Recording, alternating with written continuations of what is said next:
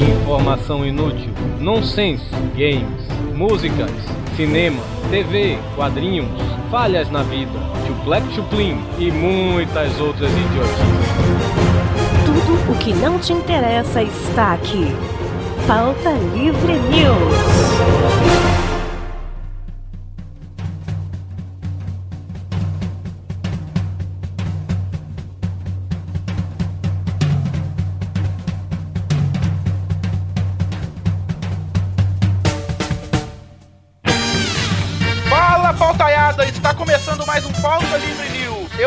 Soares e hoje temos um verdadeiro imitador de Silvio Santos no podcast. Toma, Doug. Eu sou o Carlos Tourinho e. Ah! Ah! Ah! Ah! Ah! Peter Griffin está aqui. Que é teu tá guardado, filha da puta. Eu sou o Doug, Shouhaku 600 Hokandailion. que quer dizer o Léo não sabe japonês. Aqui é Léo Lopes e Peter Griffin e Dai Leon de cu é rola. Antes que eu não esqueça e pra não perder o respeito. E olha só, você só acertou na parte do Silvio, mas eu queria minha parte de dinheiro pra cada vez que eu faço. Ai! Tá vendo, né, Doug? Aprende. Bosta, que bosta. Não tinha mais nada melhor pra fazer, não? É, então vamos lá, gente. Nós vamos hoje entrevistar quem normalmente entrevista todos, né? Léo do Jô Radiofobia. Jô, Jô Soares! Olha, você escolheu o John. Hoje no Pauta Livre, vou falar com meu amigo Torinho, um baiano que fugiu com o cearense. Vou falar também com o mineiro de voz fina e com o Doug que tupira privada. Né? um beijo do gordo. Uou! É isso aí, né, Hugo? Acorda o panda aí, que deve estar dormindo, e vamos ligar pra umas putas aí, né, velho? Vamos lá, vamos lá. E-mail.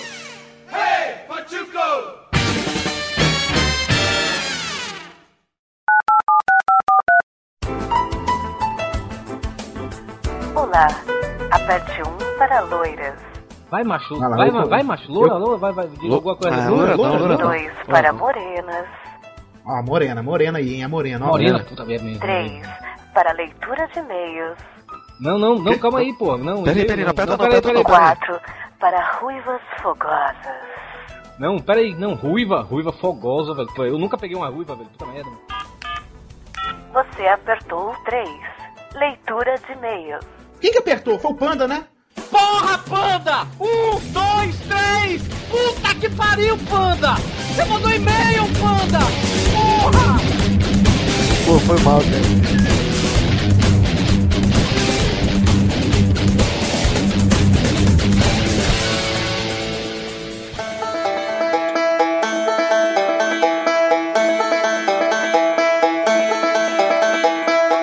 Então lá, Torinho, para mais uma leitura de e-mails, Torinho. Bora, esse podcast foi foda! Foi foda! Foi. E quem tá invadindo aqui a nossa leitura de e-mails, Torinho? É o panda! É o panda! Ah, antes de mais nada, antes da gente partir pros comentários, quero dizer, eu não sou voyeur. Todo mundo tá dizendo que eu sou voyeur. Eu só quero que o Hugo e o Panda se fodam, literalmente. Ah, isso, isso vai ficar pro, pro podcast, que vai ser a parte 2, que nem foi gravado ainda. Mas antes de uma coisa, vamos, eu vou falar uma coisa. Todo mundo falou que a gente copiou o Jovem Nerd, copiamos. E vamos copiar eles de novo, que esse podcast tá gigante com o Léo do Radiofobia.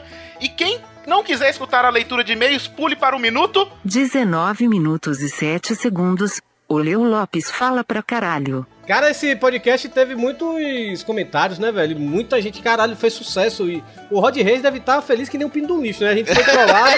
Rapaz, eu só não digo que o dele. Eu só não digo que o dele tá guardado, porque ele vai fazer uma parte 2. Eu não quero me fuder mais do que eu me fudi nesse podcast. É, o Rod Reis trollou a gente mesmo. bonito. Mas quem mais foi trollado foi o Hugo e eu. O Torinho ainda saiu de, de homem cabaço na parada.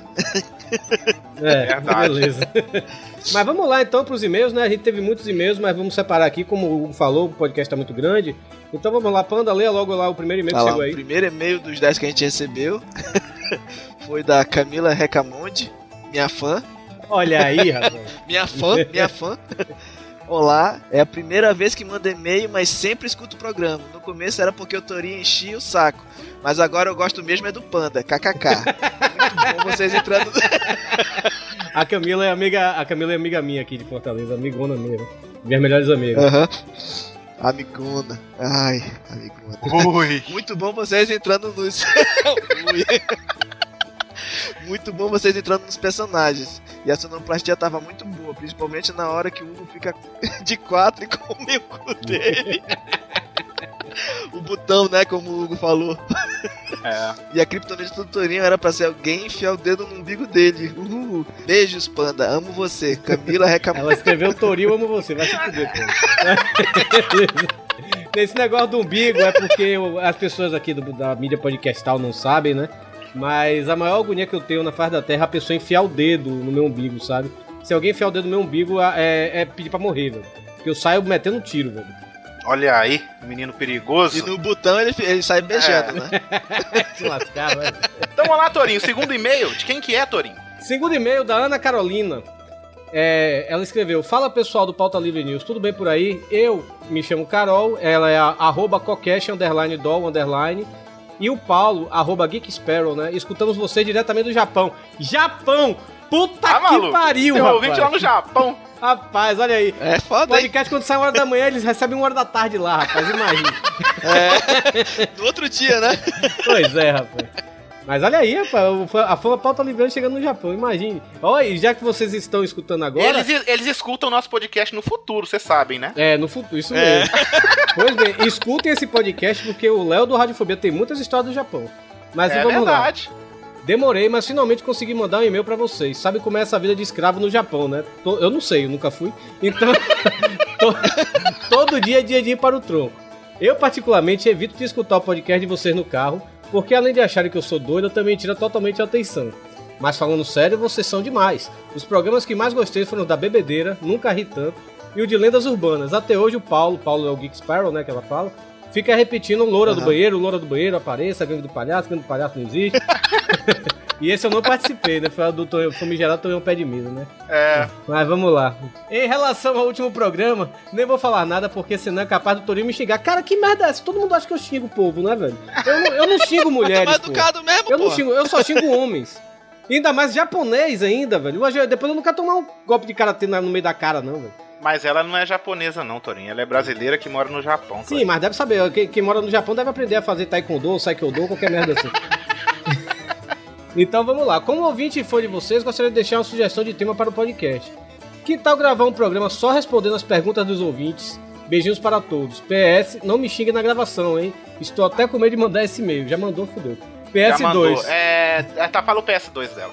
PS2 só faltou a China Chanchada no último podcast. A China Chanchada não participou porque tá sem computador, mas em breve ela vai estar de volta. Esse, essa sugestão de podcast respondendo as perguntas dos ouvintes, eu acho meio difícil porque os nossos ouvintes são burros igual a gente, né? A gente não. São que nem um calango. pois é, eu não quero xingar mais do que eu xingo calango, né? Porra, calango! Mas. Pô, já pensou, é, Torinho, se tu, a gente só chama porra calango e aparece ela e tu fala porra japonesa, porra fulano, porra fulano, não sei o que, entendeu? Ia ser só isso o O programa. próximo e-mail aqui é do Lucas Belo. Ele escreve assim: Olá, pauta newseiros. Olha como é que ele colocou a gente. Ele é pauta livrianos, rapaz. Aprende. Peraí, ó, Hugo xinga, eu não. Ele escreve assim: Eu conheci o podcast de vocês pelo site Filmes com Legenda. Não é filmescomlegenda.com. Aprende, é filmescomlegenda.net. Porra, Lucas Belo! Porra!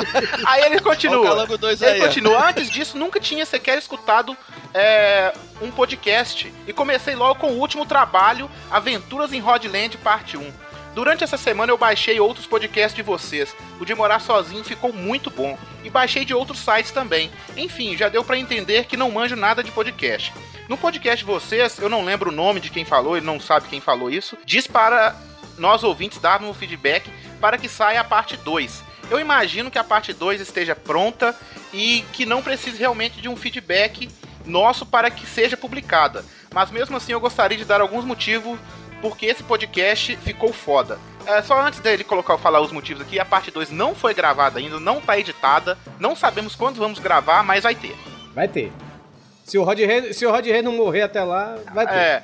Ele É. coloca assim, o primeiro motivo. Pela primeira vez na minha vida, eu vi, colocou eu entre colchetes, ouvi uma roda de RPG onde não fica um nerd filho da puta tentando foder com a história do mestre. Não, tem um filho da puta querendo se meter na história do Rod Rei, né? Torinho, É. oi, oi, oi. É, na verdade, na verdade tem, um, tem um filho da puta querendo ser mestre. Só isso. No do- a- a- o segundo motivo, eu ri muito, pra caralho, demais. 3. Eu assinei o feed e criei um Twitter apenas pra saber quando vai sair a segunda parte. Quarto. Os podcasts de outros grupos que também fi- é, fizeram isso de RPG, que digam-se de passagem é uma ótima ideia, não são tão legais. E quinto. Chupa, Nerdcast! E ele coloca quinto aqui. Acho que só tem esses quatro motivos mesmo. Enfim, espero ter colaborado com o feedback. Parabéns pelo trabalho, ficou muito bom. Você tá falando que não precisa de feedback assim pra lançar, mas a gente. Eu respondi até o e-mail dele, logo que eu recebi esse e-mail, que o feedback é muito importante pra gente continuar com isso. Que se, pô. Se a gente faz um podcast, tem um maior trabalhão, o Doug ficou, sei lá, quantos dias editando isso. A gente precisa disso, porque se a gente fizer um podcast desse e não receber um feedback, pra que, que a gente vai fazer isso? Pois é. Pois é. E a gente não ganha nada com isso, né, É. cara, ainda? Ainda não. Pois é. esperem, esperem. Mas vamos lá, Torinho. Como eu disse no início, tá, o programa tá gigante. Vamos acabar com isso. A gente não vai ler nenhum comentário. A gente agradece todos mesmo que comentaram no Twitter. Então, mas sim, o Twitter tá sendo uma ferramenta do, pro Pauta Livre News de feedback muito foda mesmo. Só, só, só uma coisa, só uma coisa. Realmente o Twitter tá sendo um feedback muito foda, mas eu preciso falar isso. Gabi Jaloto, um beijo pra você. Agora não me encha mais o saco. Ah, ela pediu pra mandar um beijo, né? Pô. Beijo, Gabi, no seu coraçãozinho. Mas vamos lá então, Torinho. Vamos falar do nosso programa. Como é que é o, o programa? É foda, Torinho. programa é Foda pra caralho. Soares, puta que pariu, velho. Agora só, só quem tem Windows, só quem é nerd pobre. É, Que é nerd porque- pobre, nerd é. rico Quem tá tem. Mac, porque- velho, se você tem Mac, você é rico, a gente tem inveja de você, a gente quer que você morra! Quer que você morra! Mas, Panda, você usou o programinha já também, Panda? Já usei até antes de vir pro ar. É, que a gente tava fazendo uns testes, né? Mas Foda, ficou foda bom. pra caralho, Quem, quis- quem quiser baixar o programa, o link vai estar aí no post. O programa é um feed próprio do Pauta Livre News, é um software que um, um tio de um amigo meu desenvolveu pra gente. É, você baixa o programa lá, você não precisa de iTunes, você não precisa de agregador de feed, é, ele já atualiza sozinho, você escuta o podcast por ali, quiser baixar, tudo você faz pelo nosso programinha, que é o que, Torinho? É foda! É foda! Na cama ele esculacha, Hugo. Na sala do quarto ele é sinistro, Hugo. Porra! Diguidinho, né? Digidiguidinha, rapaz. Avassalador. E Panda, pra quem quiser mandar e-mails, críticas, elogios, até mensagem de voz, pra qual e-mail manda, Panda? Manda pra pautalivrenews.gmail.com ou deixa um comentário aí na, na postagem, é né? isso aí. Torinho, e seguir a gente lá no Facebook, como é que é ser fã da página do Pauta Livre News? Você vai lá em www.facebook.com barra pauta livre news, vai lá, clica em curtir, começa a ver as notícias da gente lá. E também aí vê quem são lá os administradores e começa a seguir a gente também, que a gente aceita e a gente gosta. A gente gosta de fãs, alimenta o ego, né? Essas coisas. Isso aí. Pra quem quiser saber quando o podcast sai, siga a gente no Twitter, twitter.com barra Pauta Livre News e você vai saber de tudo que acontece no Pauta Livre News ao longo do dia aí. Tem, tem 15 doidinhos aí, ó, pra vocês seguirem também. Né? É, tem isso aí. E falar em doidinhos, temos um novo integrante, né, Torinho, no Pauta Livre News? Caralho, rapaz, a gente tá se tornando o Dream Team dos podcasts. Depois do quase sinistro, nós temos agora quem? PH Santos agora é do pauta ali. Chupa a podosfera que a gente chamou ele primeiro. Pagou o preço, né? É isso aí, PH Santos agora é do Pauta Livre News, moleque. É, em breve, Azagal. Vamos lá então, Torinho. As andanças na podosfera, Torinho. Rapaz, olha aí, dessa vez não foi tantas coisas assim não. Teve um Mas podcast tem uma no- novidade, né, Torinho? Tem uma novidade. Tem novidade, tem novidade. No podcast 9 do Cine Masmorra eu participei lá de novo sobre Game of Thrones, né? Eu e Hugo Soares, gente, estivemos no podcast 31 do Pipoca e Nanquim, rapaz. Aí, mamãe, eu gravei na rádio. É isso aí. Me ouviram lá em Araraquaga. Agagaquaga. A gente gravou lá com o Bruno Zago, lá o Daniel Lopes e o Alexandre Calari, né? Foi foda pra caralho, a gente falou sobre pirataria. É, vamos deixar o link aí no post, quem quiser vai lá e escute. Cara, esse pode... e os caras são muito gente boa, né, velho? A gente... Nossa, nem e fala. aguardem que também os caras do Pipoca Nanquim um, um- um dia vão vir aqui. Aí só tava esperando fazer uma pauta pra eles, mas eles vão vir também. E outra coisa do Pipoque Nanquim. Lembra que eu falei, acho que uns três podcasts atrás, que a gente pediu um livro pra sortear? O livro vai ser sorteado no Pauta Livre News, maluco! É, foda. E qual vai ser a promoção? Posso é. dizer qual é a promoção? Qual que é? Promoção, você vai, a gente vai escrever aí, você vai copiar e colar no Twitter. Como, a- como todos sabem, que- quer dizer, se vocês não sabem, vocês estão sabendo agora, o Hugo Soares, e todos nós aqui do Pauta Livre, mas o Hugo é praticamente uma putinha desse cidadão. O Hugo eu sou Soares fanboy mesmo. é fãzaço do Guilherme Briggs. Ele é o dublador lá do Fricazódio, do Cosmo, dos Padrinhos Mágicos, do Buzz Lightyear e tantos outros personagens que povoaram a nossa infância, Hugo Soares. É então, isso aí. a gente vai deixar a mensagem aí, vocês vão copiar e twittar, arroba Teatro de Bonecos. Por favor, participem do Pauta Livre News para deixar Hugo Soares feliz. É Tweetem isso aí. e bote hashtag Pelino. Vai estar tudo escrito aí. Vocês copiarem isso, a gente depois, se o, se o Guilherme Briggs participar, aí a gente vai sortear. é, entre, os, entre as pessoas que tweetaram isso, vai sortear o livro do Pipoca e Nanquim. Isso aí. Não, não- Enquanto isso, eu vou lendo ele aqui em casa. É, eu também, eu já tenho. E uma coisa, eu ganhei um livro deles também. Ah, moleque! Porra, vocês ganharam, então eu vou ganhar o meu também, que eu vou pra São Paulo. Não, pior que eu não 22. ganhei, não. Comprei, o Hugo ganhou esse filho da puta. Eu que ganhei. Cara, Ah, é? Ah, tem problema cara não. rapidão. Não, mas o, o Guilherme Briggs não vai precisar de participar, não. Não, mas lógico que ele precisa. Se ele participar, é melhor ainda. Mas a gente vai sortear Aham. o livro mesmo assim. Mas quem quiser entrar no sorteio, tweetem aí, tem que seguir o Pauta Livre News. Tá Isso. certo? A gente vai deixar o texto aí no post aí, escri- escrito aí, pra vocês copiarem e colarem. Também tivemos, né, e dessa vez é, eu participei dessa vez só de dois podcasts, né, e um junto com o Hugo Soares, né. Também tivemos aí o Diecast Connection, né, Panda? É, a gente comentou. Cat Connection é meu, né? Eu que mando aquela porra que eu sou pau mandado. Agora, mas eu vou. A história vai reverter. Eu comentei do pessoal lá, né? Que é um blog de colecionismo que o pessoal tá acompanhando. Pior que, por incrível que pareça, cara, teve podcaster aí que eu descobri que é colecionador de Hot Wheels, né? Uhum. Tipo o Nerd Undertal, o, o Nerd Master também é colecionador. O cara tem muito, tem muito colecionador que é da Podosfera também. Tinha, tinha aquele. Tinha um cara lá da, do Combo Cat também que colecionava. Pronto, já falou demais? Panda. Pô, tem- Ai, Já, já falei. já. Mas escuta lá, www.catconnect.com.br. Também tivemos no nosso mais novo integrante, né, o PH Santos, ele participou lá do Diário de Bordo número 5, lá do Pirata Cast, né, do Jabor Rio, né, o ser que baixa podcast, mas não escuta. Mas... Isso. E pra fechar, eu queria dar aqui um abraço, né, velho? E infelizmente uma notícia muito ruim. É, a gente sempre falou, né, pelo menos há quatro podcasts atrás, o Nerd Drops estava linkado sempre aqui pela, pela gente. Quando eu não participava, era o Rodrigo do Quartinho que estava participando lá, né? E infelizmente, velho, o Nerd Drops acabou, velho. Pois Olha é. Sacanagem, né? Sacanagem. Taranã. Guizão, Oliver Polar, se vocês quiserem se virem pro Pauta Livre News. Ah, tem muita É, tá gente aqui de já. Tem muita gente. Não, mas, cara, é, foi muito chato o Nerd Drops ter acabado. Eu espero que eles mudem de ideia nisso, né? Porque, querendo ou não, os caras fazem semanal, né? Porque se eles fizerem pelo menos mensal, pelo menos já vai agradar, né, velho? É melhor fazer pelo menos um do que não fazer nenhum. Que acabar, eu também acho. Pois voltem é. aí, voltem aí. Volta quinzenal que vocês vão dar conta de fazer. Pois é, mas Nerd Drops a galera sente falta mesmo, velho. Eu acho que vocês têm que voltar. Então vamos lá, Torinho, que já tá gigante, Torinho. Vambora! Vambora, Hugo, vambora, porque esse pode. Rapaz, e olhe, Léo Radiofobia, que é- cara, o cara é uma simpatia em pessoa. Vocês vão dar muita risada porque o cara é muito foda. Escutem aí.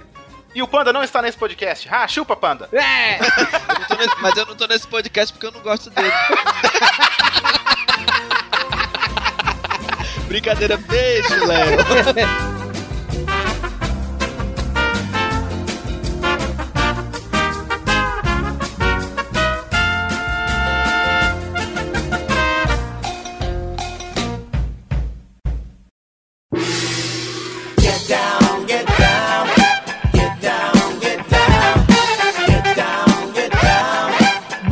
Vamos perguntar primeiro, vamos falar aqui pros nossos ouvintes do Pauta Livre News que não conhece Léo Lopes do Radiofobia, então se apresente, Léo Lopes do Radiofobia. Que é todo mundo, na verdade, né?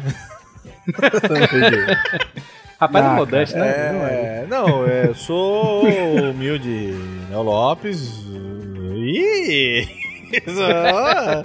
eu sou do podcast Radiofobia, é um podcast de porra nenhuma. Não, eu sou radialista, sou locutor, né? E nunca trabalhei no rádio, então foda-se. Frustrado pra caralho. Como é que radialista, eh, você se diz radialista e nunca trabalhou com rádio? Como é que é isso? Porque eu tenho registro profissional de radialista. Eu tenho, eu tenho um número na Delegacia Regional de Trabalho como radialista, como locutor de rádio. Eu fiz Ah. escola de rádio, me formei na escola de rádio, apresentei, fiz bancada, apresentei o certificado da escola e o certificado da bancada na DRT, que é a Delegacia Regional do Trabalho. E ganhei o número 27885-SP, que permite que eu trabalhe em qualquer emissora de rádio como locutor. Nunca foi usado, mas eu tenho. Isso, e virou podcaster. Ou seja, É. né, se, a, se a mulher chega assim pra você, oi, você já fez o que na rádio? Não, não fez nada não. Mas você não é radialista? Não, eu sou radialista, aí você fala tudo isso. Não, exatamente. É, não. O Radiofobia, na verdade, ele nasceu de um projeto que a gente tinha pro rádio, né? O, o projeto do Radiofobia. É, na verdade, assim, é, são dois momentos separados, né? Porque eu fazia essas brincadeiras quando eu era moleque. Quando eu Uhum. era criança, retardada, gostava de rádio, aquele O negócio de... gravadorzinho lá, porreta. É, o gravadorzinho, aquele negócio de ficar assistindo televisão. Eu tenho, vou fazer 37 anos, então eu já não sou mais um moleque. Então a minha infância foi nos anos 80, né? É, não é mesmo? Então pra ainda, tá vendo só? Eu sou tiozinho. o tiozinho da tô, podosfera. não, não tô muito longe disso não, mas tudo bem. Então, e a minha infância foi nos anos 80. Então eu sou do interior de São Paulo, lá de Serra Negra. O Kessa, que faz o Radiofobia comigo, é meu colega, meu amigo de infância. Foi melhor amigo a infância toda. Legal. E a gente assistia os programas que agora tá reprisando no canal Viva, né? O Vivo Gordo, TV Pirata, Chico Puta, TV Anísio, pirata, cara. né? O Chico Total, Chico City, também tinha na é, na Bandeirantes tinha o Cabaré do Barata, que era com a Gildo Ribeiro e os personagens de é, Fantoche, que era do Jeff Caraca, que, que inveja de você, cara. Você viu Bruce Kane, o, o espião vi, que cara. foi pro frio. Muito, Puta que mas é excelente, assim, a época que a gente assistia Bozo na televisão, né? Então, assim, foi, pô, uma fase da nossa infância nos anos 80 muito, muito legal. E a gente brincava de rádio, brincava de fazer imitação de personagem. Eu gostava do Tata Escova, que fazia um rádio em São Paulo junto com o Fausto Silva, o Balancê, depois foram pro Perdidos na Noite. Aí tinha aquele humor da, da, da Rádio Jovem Pan, do Oscar Opa. Pardini, do Djalma Jorge, Boi na Linha, toda aquela coisa que a gente gostava de repetir no rádio, de gravar no radinho, e brincar e fazer aquela coisa tal. Agora, depois de velho já, eu, eu mudei de carreira, nu- nunca fiz carreira de rádio é, quando eu tive oportunidade, só vim fazer agora depois dos 30 anos.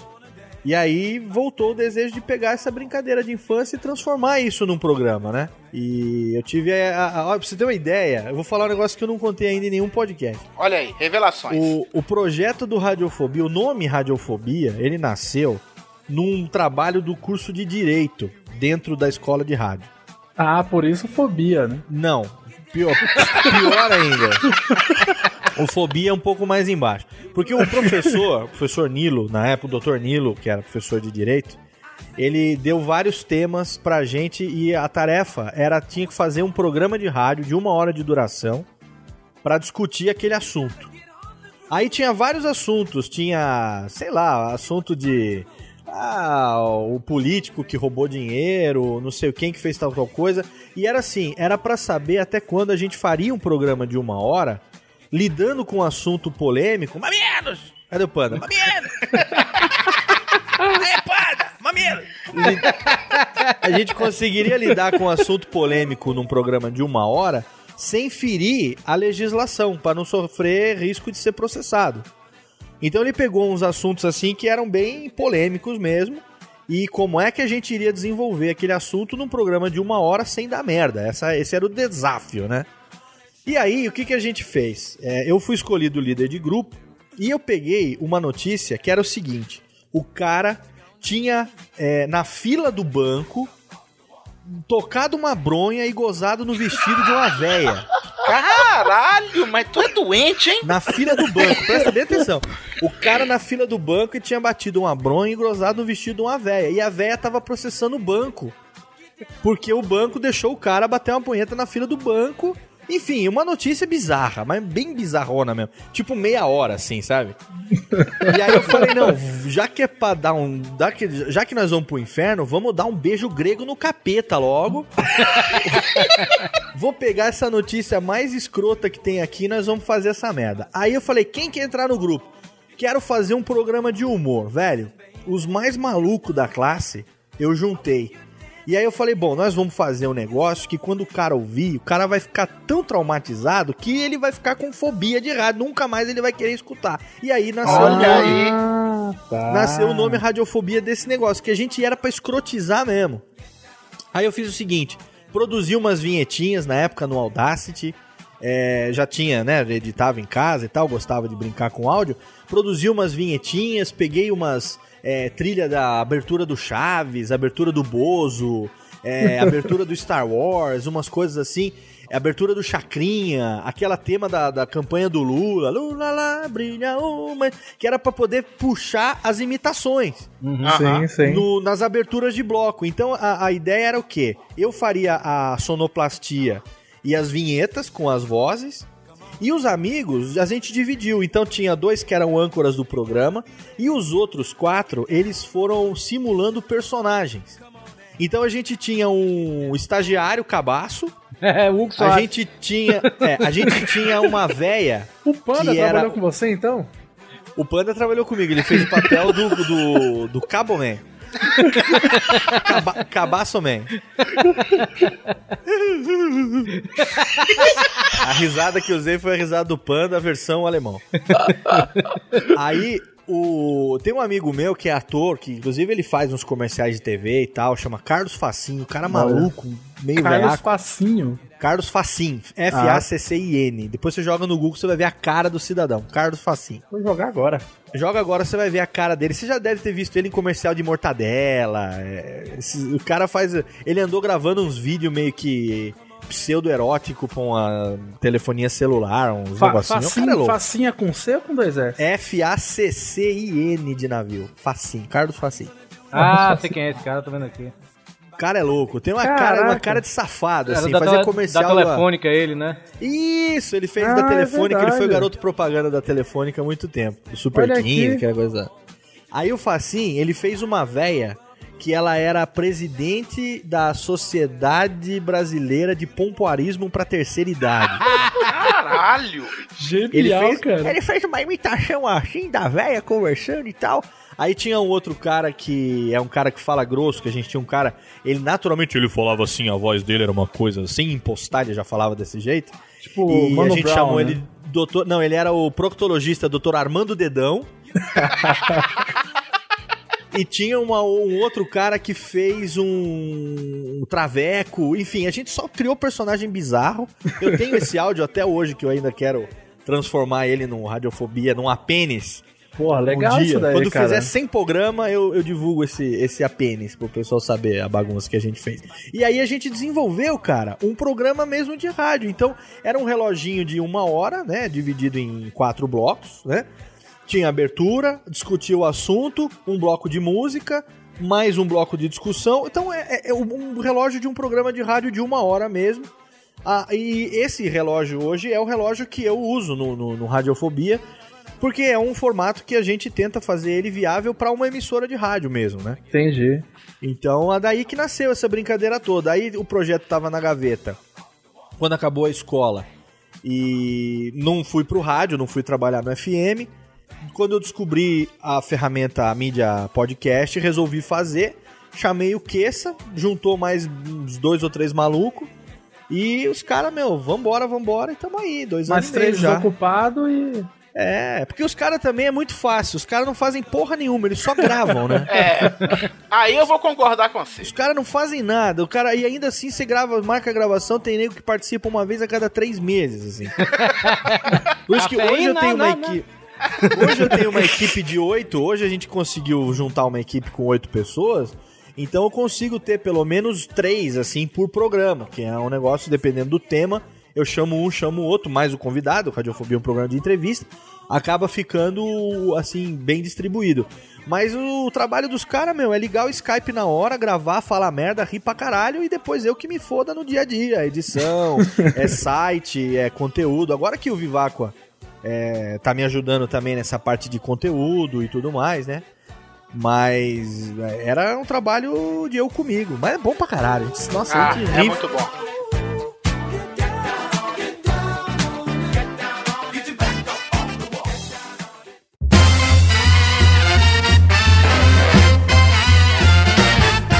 Ouvintes do Pauta Livre News. Eu sou a Mafalda, da rádio Mona Lisa de Pijamas e do Monacast. E vim aqui prestar uma homenagem ao meu amigo e colega Léo Lopes, gerente e criador do Radiofobia. Tá na cara que o Léo nasceu e tem o dom da comunicação e graças a este talento ele nos deu de presente o programa Radiofobia, o podcast Radiofobia. E eu sou muito grata ao Léo por matar minhas saudades dos tempos em que eu ia pra faculdade ouvindo no rádio o Djalma Jorge Show e outros, e outros programas de humor. O Léo conseguiu resgatar e dar uma nova e fresca ui, roupagem para esses programas de sucesso dos anos 80 e 90. E eu tenho certeza que se o Léo estivesse naquela época trabalhando nessas rádios, nestes programas, ele seria ele estaria feliz da vida. Eu desejo que o mesmo sucesso aconteça com o Radiofobia, porque o Léo merece muito. Parabéns, Léo. Parabéns para toda a equipe do Radiofobia. Muito sucesso, muitas alegrias, porque o reconhecimento vocês já têm. É isso aí, um grande abraço meu, das meninas do Falcão Azul, do Mona Lisa de Pijamas.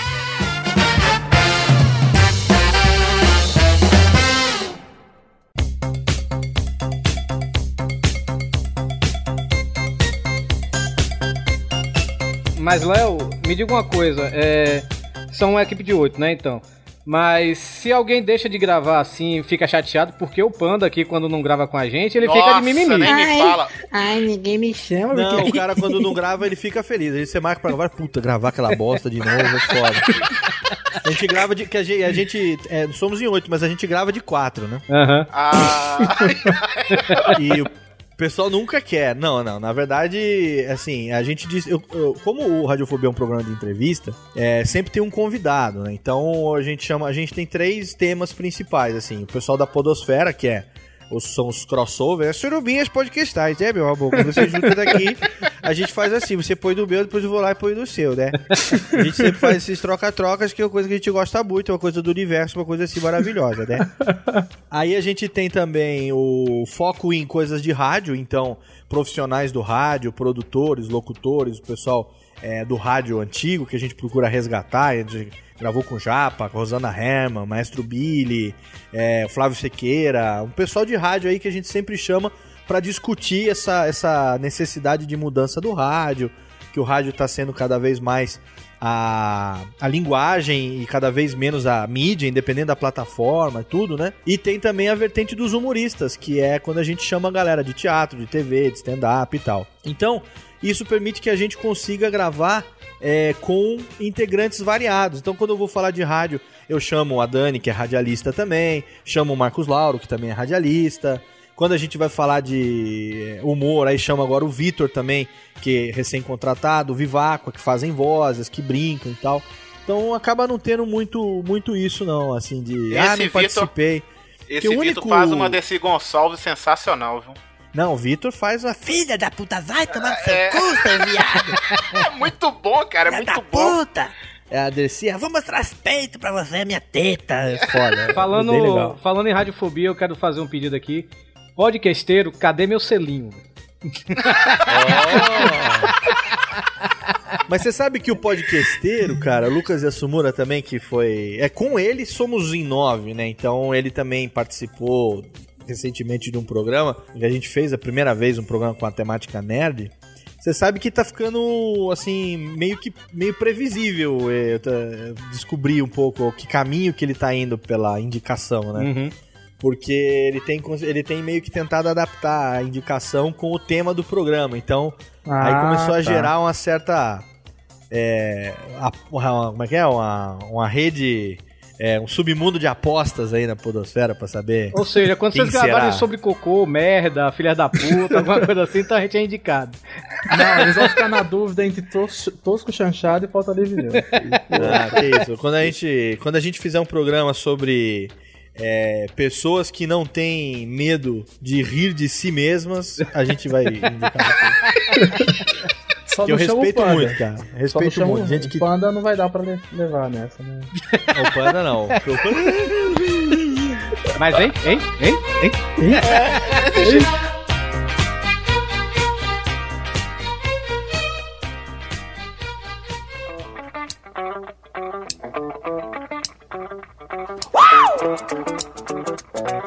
Olha, mas vamos voltar um pouquinho aqui. Eu queria saber como você foi parar no Japão, cara. Cara, o Japão é. Assim, eu com 15 anos eu me tornei membro de uma religião de origem japonesa, né? Então, é, eu fui estudar, assim, caí de cabeça. Eu era jovem, do grupo de jovens, participante, ativo e tal. Aí, como todo mundo que tem uma religião, o cara vai estudar, ele vai seguir lá o- os ensinamentos que ele estuda, aquela coisa toda. Eu tinha motivos familiares que, que me levaram a escolher o caminho missionário. Então, com 18 anos, eu entrei pro caminho missionário. A gente chama de seminário para ter uma referência, porque a maioria das pessoas não sabe. Se falar curso de formação sacerdotal, o cara fala, ah, caguei, não sei, que coisa boa.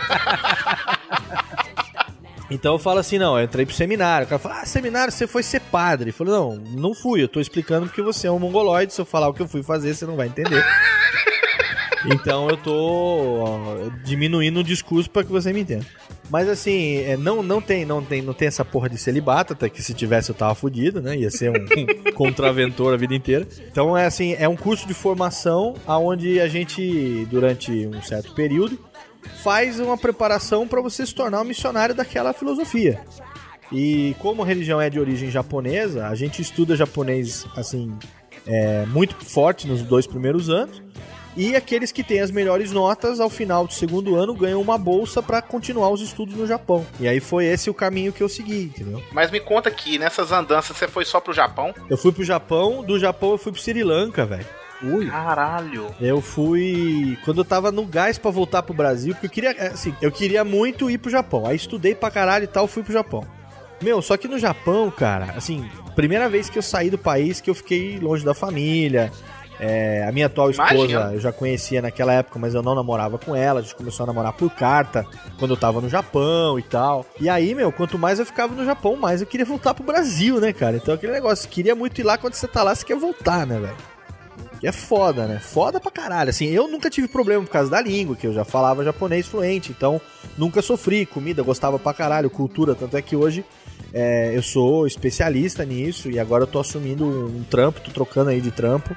E tô indo pra, um- pra uma empresa que é. Eu vou trabalhar muito com isso. Eu vou trabalhar só com cultura japonesa agora. Achei que você ia abrir um restaurante, olha aí. Cara, eu não posso, velho. Se eu abrir um restaurante, vai à falência essa porra, velho. Vai mesmo, não que a gente for pra aí, a gente vai lá comer de graça. Cara, Não, é que nem duas- eu se montar ó. um bar, velho. Eu vou acabar com o bar. velho. Não, Torinho, três coisas que eu não poderia ter, velho. Três coisas que eu não poderia ter: restaurante, boteco e loja de game, cara.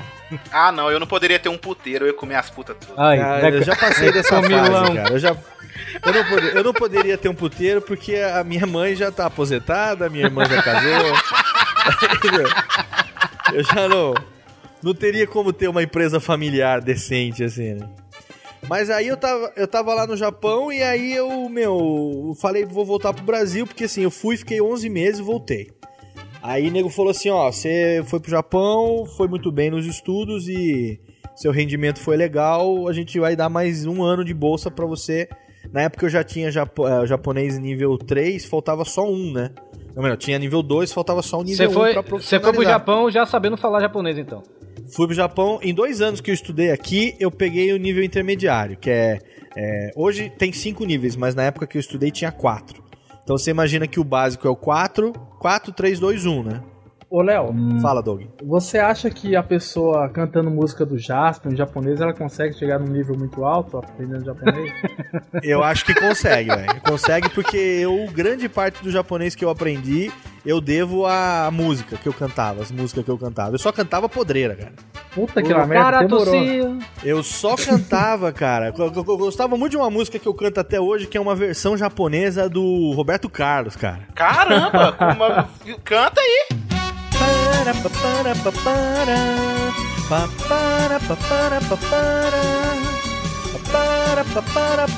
É o Clube do Bolinha.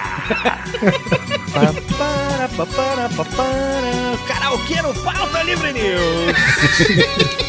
Pa, para, pa, para, pa, para. Cantar com o sotaque dele agora. Você é meu amigo, te fé, meu irmão, camarada. amigo de tantos caminhos e tantas jornadas. Cabeça de homem, mas o coração de menino. Aquele que está do meu lado, qualquer caminhada. Me lembro de todas as lutas, meu bom companheiro. Companheiro. Você quantas vezes provou que é um grande guerreiro. O seu coração é uma casa de portas abertas. Amigo, você é mais certo das rolas incertas. Esse louco. No Clube do Bolinha. Vai, maestro! Aí de fundo tá É aquela muito dançarina bom. do bolinha lá com a cara de séria dançando assim. Cariada, agora em japonês, agora em japonês. 会いたくなればすぐに会えるからおすごい寂しい時は僕を思い出して E aí, vai, Itsuki Hiroji cantando. Palmas pra mim, palmas pra mim. Muito bom, muito bom.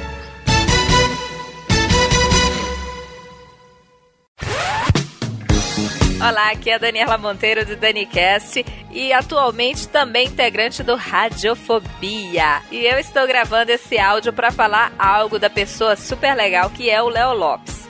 Gente, dá para avaliar o Léo dividindo assim em várias camadas. Na superfície, ele é um cara brincalhão que adora fazer graça consigo e com seus amigos. Indo um pouquinho mais fundo, percebemos alguém que também é bastante inteligente e que tem uma visão empresarial muito bacana. E indo lá no âmago, ainda descobrimos que é uma pessoa sinestésica, que adora o contato com as pessoas. Ele gosta de conversar, de tocar, de cheirar, de sentir a vibe.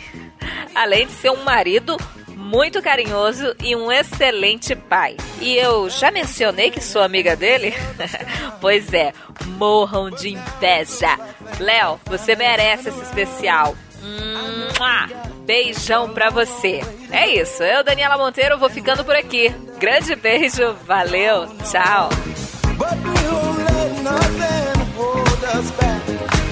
not so together. We're polishing up our.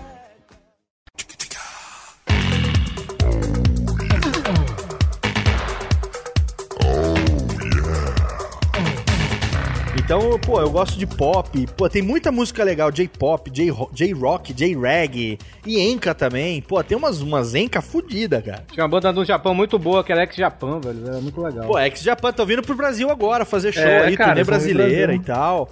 E eu gosto, eu gosto muito de enca, né? Que é aquela música tradicional. Cara, o que eu já... Muda, deixa eu ver se a mulher, minha mulher tá dormindo, peraí. Cara, que eu já, que eu já comi de japonesa cantando enca. Eu ia perguntar isso Puta, Mas não conta, não conta pra ninguém, pelo amor de Deus. Não deixa ninguém escutar isso. Não divulga esse podcast. Você sabe que eu vou te contar uma história, cara, que começou aqui no Brasil, cara. Eu tava estudando japonês, tava no segundo ano, tava naquele vai no Japão, vai pro Japão, vai não vai, né? Aí tinha uma disciplina rigorosa, afinal de contas a gente tava estudando pra ser sacerdote, né, cara? Então, uma coisa assim rigorosa, que bexia, uma coisa assim, né, que você tem que tomar cuidado pra não pisar na bola. Ou pelo menos não deixar que percebam que você pisou na bola. Aí o que acontece? Chegava um sábado à noite, mas dava uma secura pra tomar uma birita, cara. e você não tinha. Eu não tinha dinheiro pra nada, velho. Mas não tinha dinheiro pra nada. Mas eu já conhecia os karaokês da Liberdade, porque eu tinha uns professores, uns senseis meus que de vez em quando levavam, sabiam que eu cantava. Então eu ia lá, cantava com eles e tal, tomava um esquinho, não sei o quê. E tinha até um que me apresentava como filho dele. Aí falava, ó, olha aqui, o dia que o Leandro voltar aqui, essa garrafa aqui é dele e tal. E pô, ali eu já garantia. Só que a garrafa não durava um mês, né, cara? Garrafinha de Johnny Black e tal, pô. Às vezes um Johnny Red, pô. Então dava aquela, aquela secura, sábado à noite, pica pro karaokê na liberdade. Cara, chegou um sábado, não tinha ninguém pra ir comigo, velho. Ninguém, ninguém. E eu doido pra tomar um uísque, não tinha um puto na carteira. Olha na carteira, mas nem a traça já parava na carteira. mas é horrível. Falei, fudeu. Aí peguei o telefone e liguei pro karaokê e falar que eu falei com a mama. Eu, eu, que tinha a mama velha e tinha a sobrinha da mama, que era a, a Mayumi Chan, que era a mama, tava estudando pra ser a nova mama, que é a, a mama, pra quem não sabe, num karaokê, ambiente de sunaco, é ela que recebe você, não tem putaria não, ela recebe você, ela é a hostess, então ela é a matrona, né? Ela recebe Ela é a, você. ela é a milf, milf da parada. Não é milf não, véia fudida do caralho. milf nada, é milf, deve ser MIHF. Não, mulher horrível, a mama, toda uma gordaça assim, dava pra lutar sumô se fosse homem. Horrível. Banguela e Não, uma... nem tanto. Mas ela, mas ela era, pô, assim, uma senhora bem respeitosa que ela fazia, ela era a hostess. Então, recebia os clientes, tinha um lugar certo, ela já sabia como é que você gostava a sua bebida, se era mizuari com um pouquinho de água misturado ou não e tal. Ela era tipo assim, fazia, a especialidade dela era servir bem, entendeu? E aí é ela maneiro, tinha, ela já tava ficando doente, isso é uma tradição do Japão. Ela já tava ficando doente, tava meio velha, tal, ela já tava formando sobrinha dela pra ser a substituta. Aí eu liguei e falei com ela, Mami-chan, não é Mayumi-chan, Mami-chan. Aí liguei e falei, Mami-chan, Leandro, tudo bem e tal, não sei o quê. Falei, então, tô doido pra tomar um uísque, aí como é que fica? Tu falou, falou, olha, é... Como diria hoje, cola na goma. que é o seguinte, a casa hoje tá fechada por um político que fechou pros convidados dele, um deputado estadual japonês.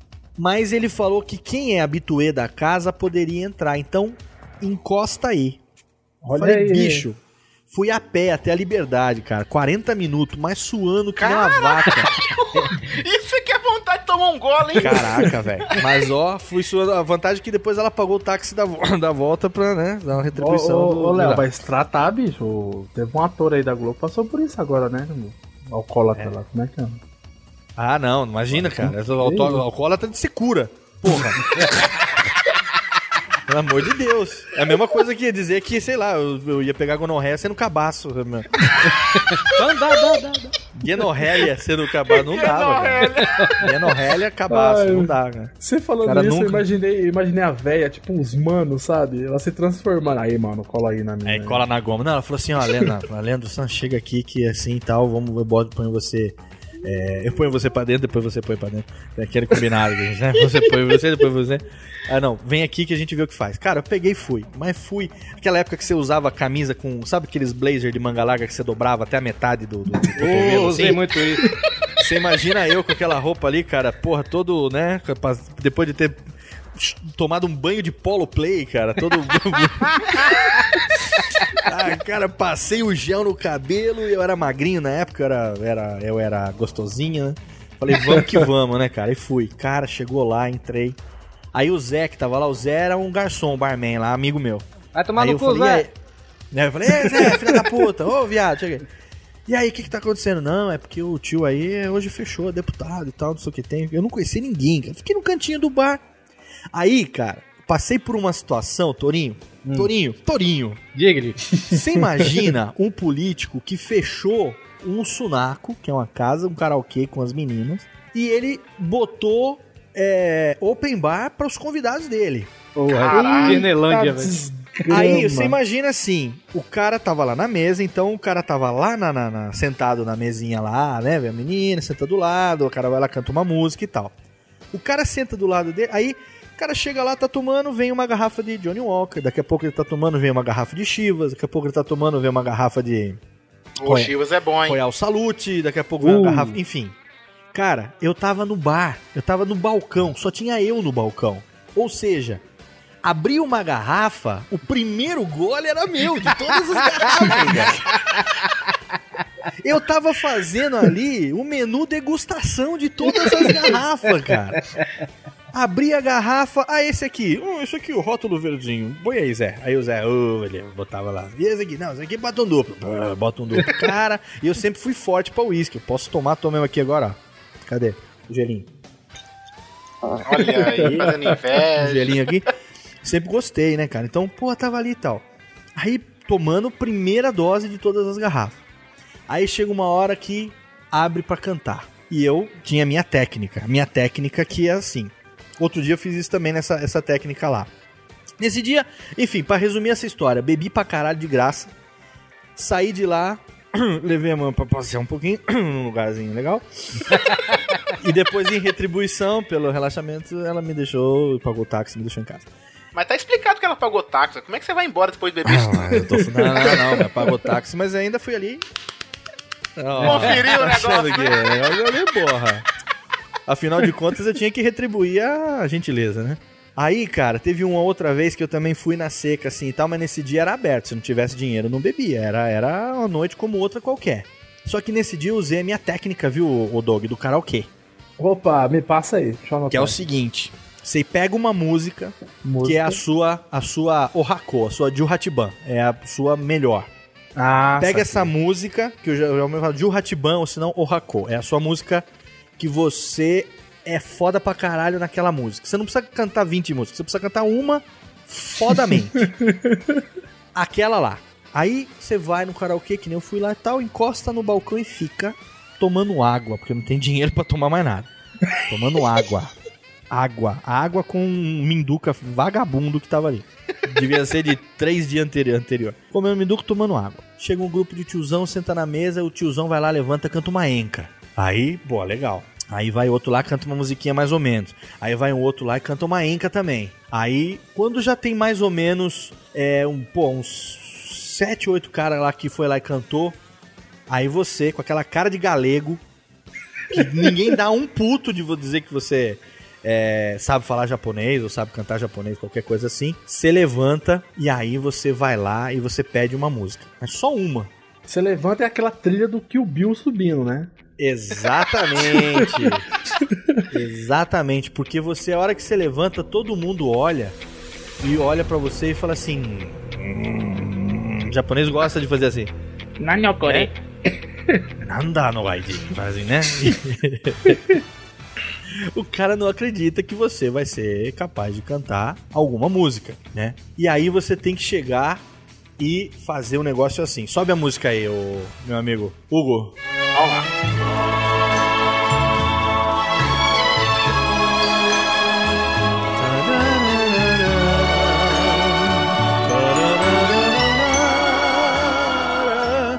二人を夕闇が包むこの窓辺に明日も素晴らしい幸せが来るだろう。E os japoneses E os caras já começam a te olhar assim, falando. Que não, né? Sugoi, né? Nanda no renda gaidina na filha da puta, aquele cara canta pra caralho. Kono mune wa hono to moete iru. Aí você tá olhando pra mama, a mama já tá te olhando com aquela piscadinha de olho assim, né? Como quem diz assim, vai faturar, hein, nego? Mas é. Aí você continua. Iro asetemo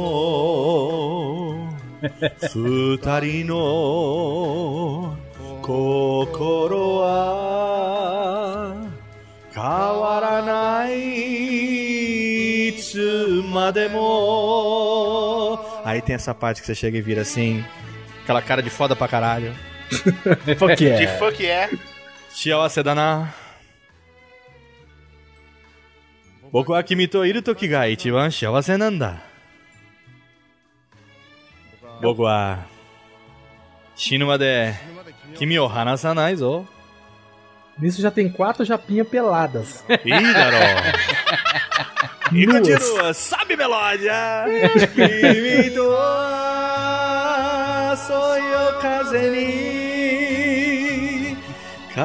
E aí vai, velho. Aí, meu amigo, acabou. Acabou, velho. Acabou. Acabou a noite. Acabou, não precisa cantar mais nada. A hora que você descer do palco aí acaba, fade out, fade out. Atenção, Hugo, pra edição, fade out, fade out. Acabou a música. fechou. Nisso se prepara pros aplausos, faz aquela reverência. Niki, você tá descendo do palco, o tiozão chega e fala assim: Ô, mãe, ô, mãe, ô, mãe, deixa eu tocar, deixa eu tocar. Que que é isso? Canta, é? Ô, Você canta muito, é? Senta aqui, senta, toma uísque, toma aqui com a gente, toma uísque aqui, toma, põe pra ele aqui. Ô, mamãe, traz aqui, ô, edamame, traz aqui, amendoinzinho, senta aqui. Onde que aprendeu a falar japonês desse jeito? Aí começa, velho, acabou. Acabou. Acabou. Você vai beber. Sai de lá carregado, né? Você vai beber de graça a noite inteira. Se bobear, o tiozão te deixa na sua casa ainda. Anotando o seu telefone pra chamar a próxima vez que ele for no karaokê, porque aí ele vai começar a usar você pra mostrar pros amigos que ele conhece um gaidinho que canta pra caralho. E aí você não vai precisar pagar a bebida por uns três meses, velho. É muito bom. Ô, Léo, mas me diga uma coisa. É... Você foi missionário também, não é isso? É, entre uma bebida e outra eu também fui. Não, é porque minha ideia de, minha ideia de missionário é, é. Pelo menos aqui em Fortaleza tem muito disso, né? Esses fanáticos pelo Padre Padre Cício, né? Aí o povo vestido como. Assim, com a bata lá, a marrom e aquele sandália de couro. e a cruz de Aham. madeira também. Era assim com você também ou era diferente? Não, não, não. É- não. A religião de origem japonesa Ah, tá. tem nessas referências. O missionário que a gente fala era um caminho de orientador, né? Então é como se fosse um orientador. A gente, é, apesar de ser religioso, a gente fez um curso que é equivalente a um curso superior. Então a gente, além de japonês, inglês, espanhol, alguns tinham opção de francês, alemão e outras línguas. é, Era como um mormon, estudava- então, né? não, não era bem como uma, porque a gente assim estudava. é, o, o que aconteceu na verdade foi o seguinte, né? É, foi traçado um perfil do, de como que o cara deveria ser para poder ser um sacerdote, que a gente chama de ministro, um ministro, né, da, da, da igreja messiânica, como é que deveria ser um ministro para poder cuidar de um, de, um, de um determinado trabalho, assim, de um determinado projeto, ou para cuidar de um grupo de pessoas, ou de um estado, de uma cidade, de um país e tal. Para ser assim, o que, que o cara teria que estudar? E aí traçaram o caminho reverso e montaram um programa de estudo para que o cara pudesse estudar e depois de 4, 5 anos de estudo, como se fosse uma faculdade mesmo, ele pudesse então receber o seu título e aí cuidar efetivamente é, do caminho que, que tivesse sido optado para ele seguir. Então, é, não era assim um caminho de missionário católico, que você tenha referência de é, catequizador, de jesuíta, ou sei lá, de fran- caputinho, franciscano. Não, não, não, não tem referência nenhuma. É O nosso, nossa roupa do dia a dia, meu, era, era paletó e gravata, assim mesmo, sabe? Era roupa de executivo, roupa normal que o pessoal usaria aqui em escritório e tal. Olha Só que lá, você tem tá ali como orientador, né? Um mormon que anda assim, né?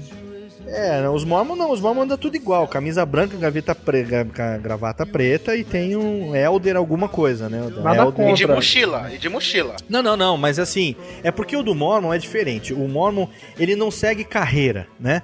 Os Mormons, eles fazem o seguinte, é, eles é, dedicam um período da vida deles àquela atividade missionária. Então eles entram lá para a Igreja do Jesus Cristo dos Santos dos Últimos Dias, dos Mormon, e aí eles se oferecem, eles se candidatam a fazer esse trabalho em algum outro país. E geralmente eles vão para o outro lado do planeta e ficam durante um, dois anos.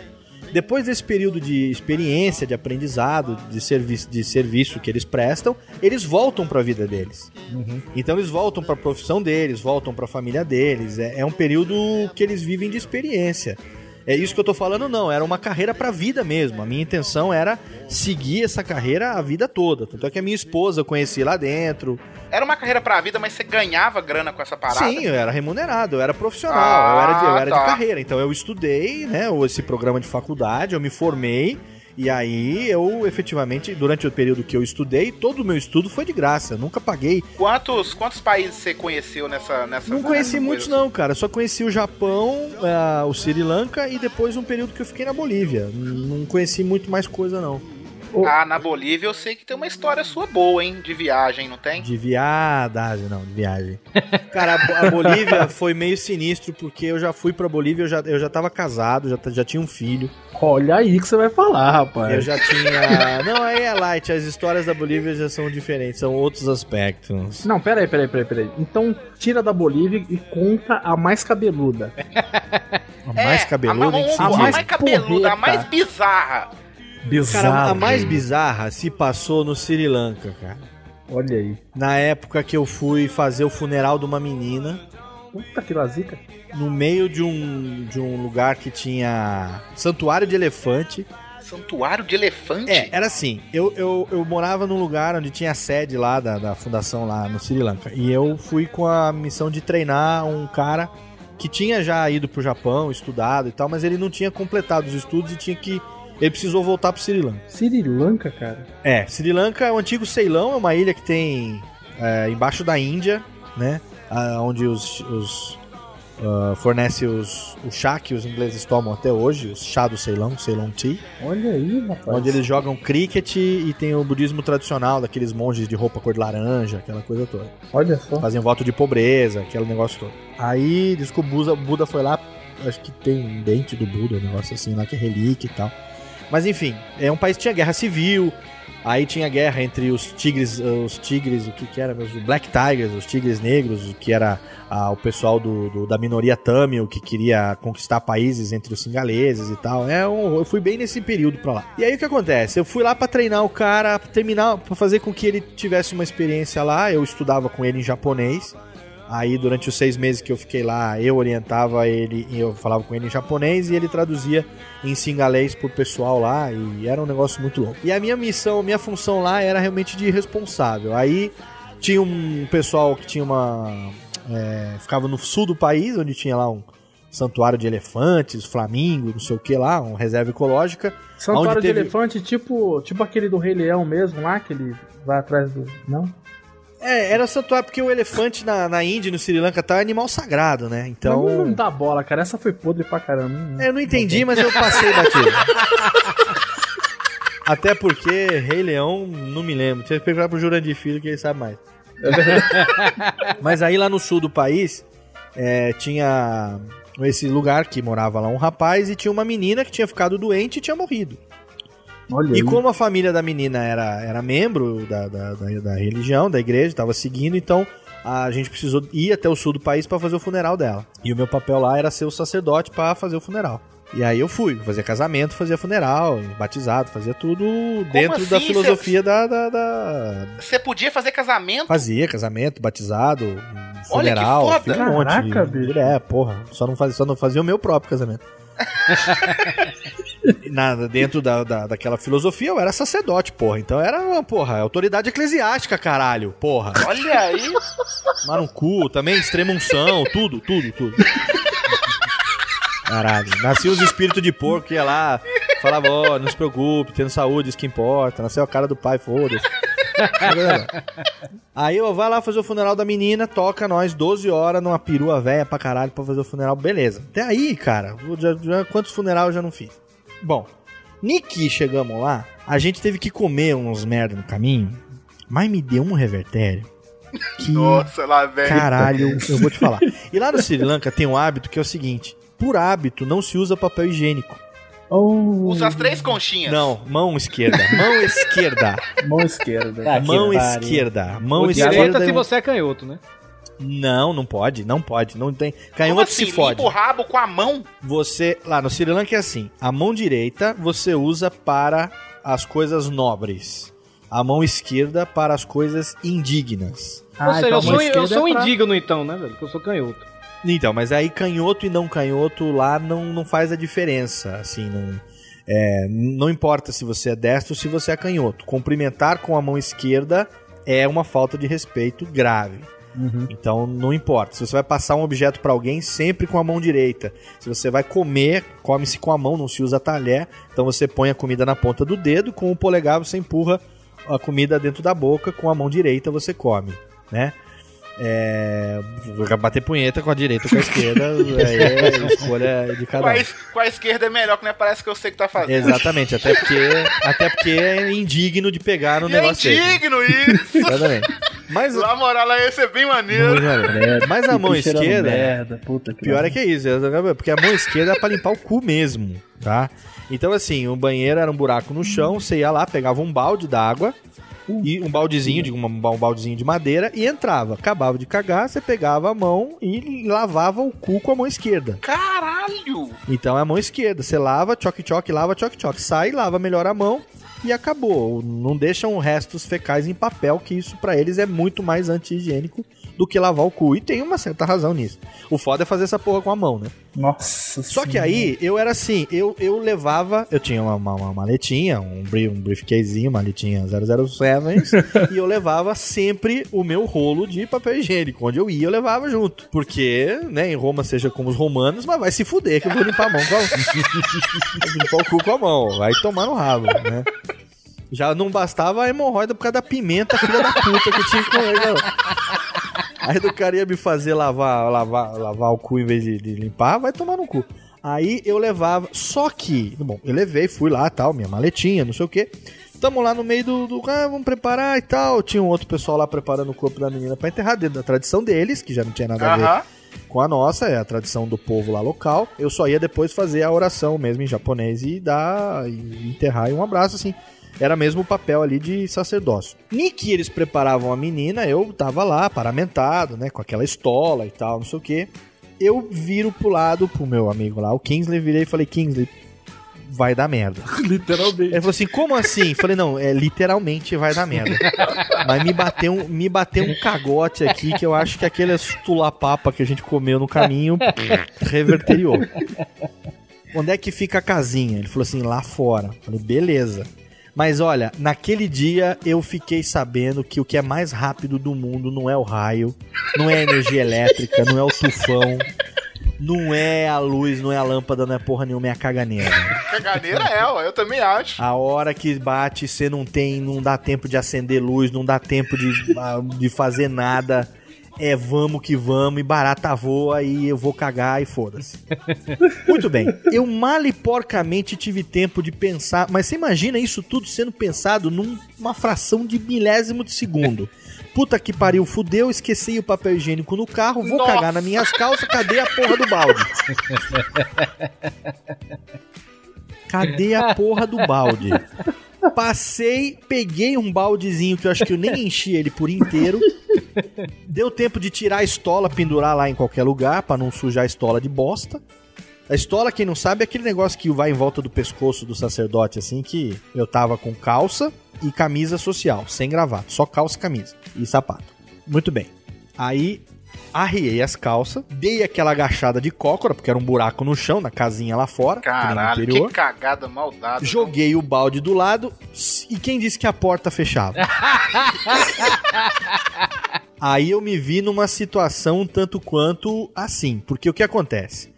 Eu tenho duas mãos e eu tinha três coisas pra fazer ao mesmo tempo. Eu tinha que é, me equilibrar com a mão que teoricamente seria na parede da casinha. Eu tinha que segurar a calça porque não tinha onde pendurar, então eu tinha que segurar pra ela não cair no buraco do- da bosta. que pariu. E ao mesmo tempo eu tinha que escorar a porta. E eu não tenho três mãos, só tenho duas. O Léo tá falando isso e tá rolando, tá rolando uma musiquinha de circo de fundo. Ah, não. Aqueles assim que vai contar vantagem. Se eu ainda estivesse excitado, eu escorava a porta, mas como, ninguém consegue ficar excitado na situação dessa. Então, cara, olha, mas você vê como é que a necessidade é a mãe da criatividade, né? Porra. Cara, o que é que eu fiz, velho? Na- Escorei a mão na parede, com uma mão eu segurei a calça pra não cair, e eu tive presença de espírito de encostar com as costas na porta pra manter a porta escorada nas minhas costas, cara. Mas eu corri o risco, porque se vem um outro filho da puta no estado que eu tava naquele momento, Ele ia entrar e eu ia cair de cabeça no buraco de bosta. Porque com certeza o meu equilíbrio ali não ia dar. E eu acabei ah, fazendo. E foi a primeira vez que eu tive mesmo que limpar o cu com a mão esquerda e usei o baldinho. Pariu. Caralho. E, meu, e essa foi acho que a passagem mais escrota de todas. E a cagada É. mais bendada, né? Não, mas você sabe que não foi, velho, porque eu caguei tenso pra caralho, né, velho?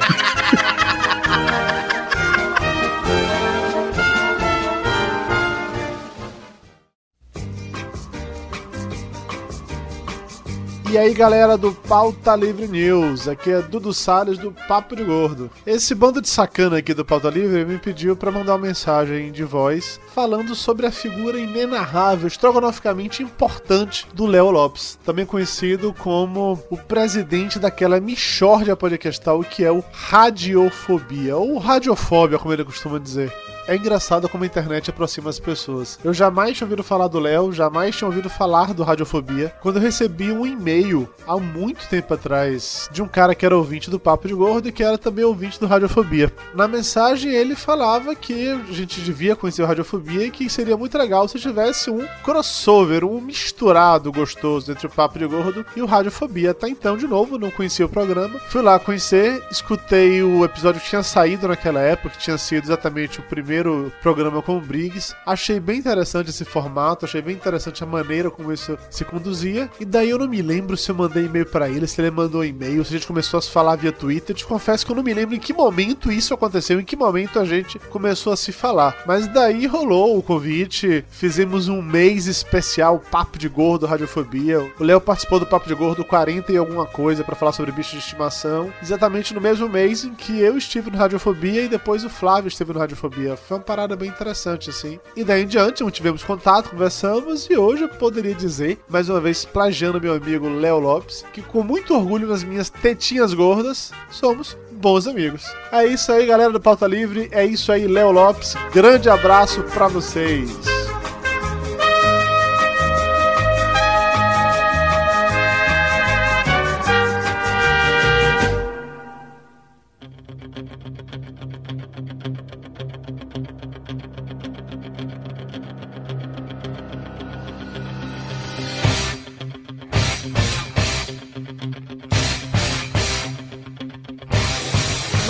É, vamos voltar aqui, Léo, pro Radiofobia. É, eu queria saber assim, o que é que você acha do cast atual do Radiofobia e eu logo em seguida eu quero te propor uma troca. Você dá pra gente a Hum. Danila Monteiro, a gente dá o Panda. O que é que você acha? Ó, Perfeito, começando perfeito. pra responder pela segunda pergunta, a, a minha resposta é enfia o panda no cu que você. Tô terminando de responder a pergunta do Torinho. Eu tô satisfeito sim com o formato atual do Radiofobia. Uhum. É, acho que a gente amadureceu o formato em dois anos e meio. Algumas coisas eu procuro mudar sempre ainda, porque pela minha característica eu falo muito mesmo e um assunto emenda no outro e o raciocínio é mais a boca é mais rápida que o raciocínio. Quando eu vou ver, eu já cortei o convidado, já emendei uma pergunta, o medo daquela pergunta legal não morrer, eu acabo fazendo ela por cima e tal. Sim, então, você já matou umas 10 perguntas nossas. É, não, com certeza. As Eu- pessoas, eu é. tô pulando pergunta aqui. Não, eu imagino, É que- eu imagino Léo Lopes no dia que for no jogo, no, no Jô Soares, rapaz. Quem vai cortar quem? Nossa senhora. Vai abrir um vórtice temporal assim, abrir um buraco negro, velho. Porque. Olha aqui, o gordinho do podcast. vai, vai ser que nem o Homem de Ferro 2, assim, aquelas duas forças contrárias, em uma de cada lado, brum, no meio. Eu tento me aprimorar nesse ponto, mesmo depois de dois anos e meio, e é, tenho tentado falar cada vez menos, né, como se fosse possível, no radiofobia. Não. E quem você gostaria de entrevistar pra caramba, cara? Aquele cara que você Cara. "Puta, esse cara tem que entrevistar, bicho. Quem eu gostaria de entrevistar mais do que Não qualquer pode falar o pessoa. Torinho, nem o Panda. vai. Nem o Torinho. O Torinho e o Panda é, são meus amores, né? É verdade. né? Quem eu gostaria de entrevistar pra caralho morreu mês passado, velho. Que era o Serginho cara. Leite, cara. Serginho Leite, ele foi meu ídolo, foi uma pessoa que eu a vida inteira quis conhecer ele. Quando ele morreu, Para eu os tava. juvenis aí, quem é Serginho Leite? Serginho Não. Leite, meu, joga Serginho Leite Radiofobia no Google, você vai parar no post que eu fiz em homenagem a ele. E você vai assistir alguns vídeos dele, não tem como descrever. Sérgio Leite foi um humorista, é, um palhaço, um artista, um cantor, compositor, uma pessoa de uma sensibilidade fenomenal. Foi uma das minhas maiores influências para que eu desenvolvesse esse lado engraçaralho, de brincar, de imitar e tudo mais, fazer vozes e tal. Eu tinha conseguido um contato com ele através da Cissa Camargo, que, que faz a produção do Café Brasil com o Luciano Pires.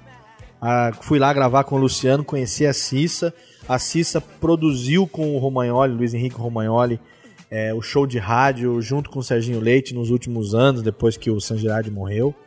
E ela falou: Você quer tanto conhecer o Serginho assim? Eu vou armar. Vamos lá no estúdio do, do Roma. A gente marca lá com vocês, chama os caras e tal, faz umas 3, 4 horas de gravação. Depois você edita, faz o que você quiser, deixa como memória do rádio assim e tal. É, ia ser a realização de um sonho, cara. Infelizmente ele, ele morreu antes que isso pudesse acontecer. Mas assim, é, mesmo na morte, acho que a gente tem lições a tirar. Depois que o Serginho morreu, eu fiquei triste como se, meu, como se um pai assim tivesse morrido mesmo. Tamanha a- o amor que eu sentia por ele, a gratidão, né? E aí eu resolvi que eu ia correr atrás dos meus ídolos e não ia mais perder tempo. E aí nesse um dia depois ou dois dias depois, eu consegui contato com é, três pessoas que eu também quero gravar muito, que já estão é, prometidas para gravar assim que a gente conseguir um- uma agenda com eles.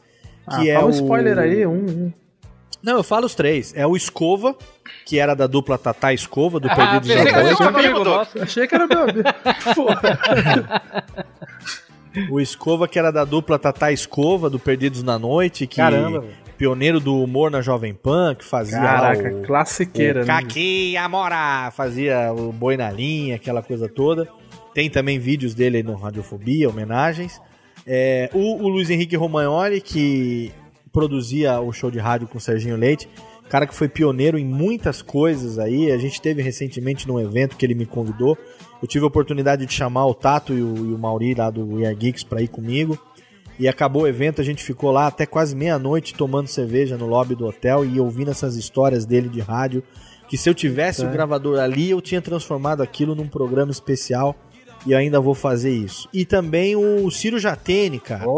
Que, pra quem não conhece, o Ciro Jatene, ele fazia a, a voz, é, o locutor padrão da TV Pirata, né? TV Pirata. Puta que lá merda. Que Ô, Doug, eu tô achando, ô, Doug, eu tô achando que você não tem a idade que você fala, viu, Doug?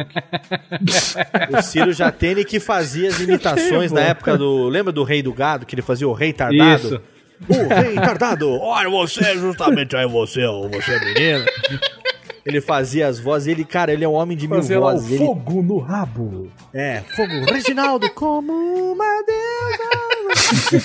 é muito legal. Ele fazia as- essas vozes e também recentemente ele tá no Viva, no Chico Total. Ele participa do, do- daquele programa de rádio que tem do Norival Taylor fazendo um locutor de radionovela e tal.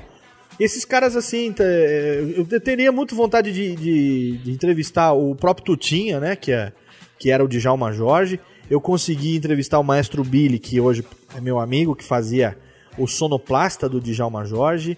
Conheci o, o, o Lala Moreira, que faz o Café Brasil, ele que produz o Café Brasil, do Luciano Pires, que era a verdadeira técnica do, das técnicas, era ele, eu conhecia as técnicas.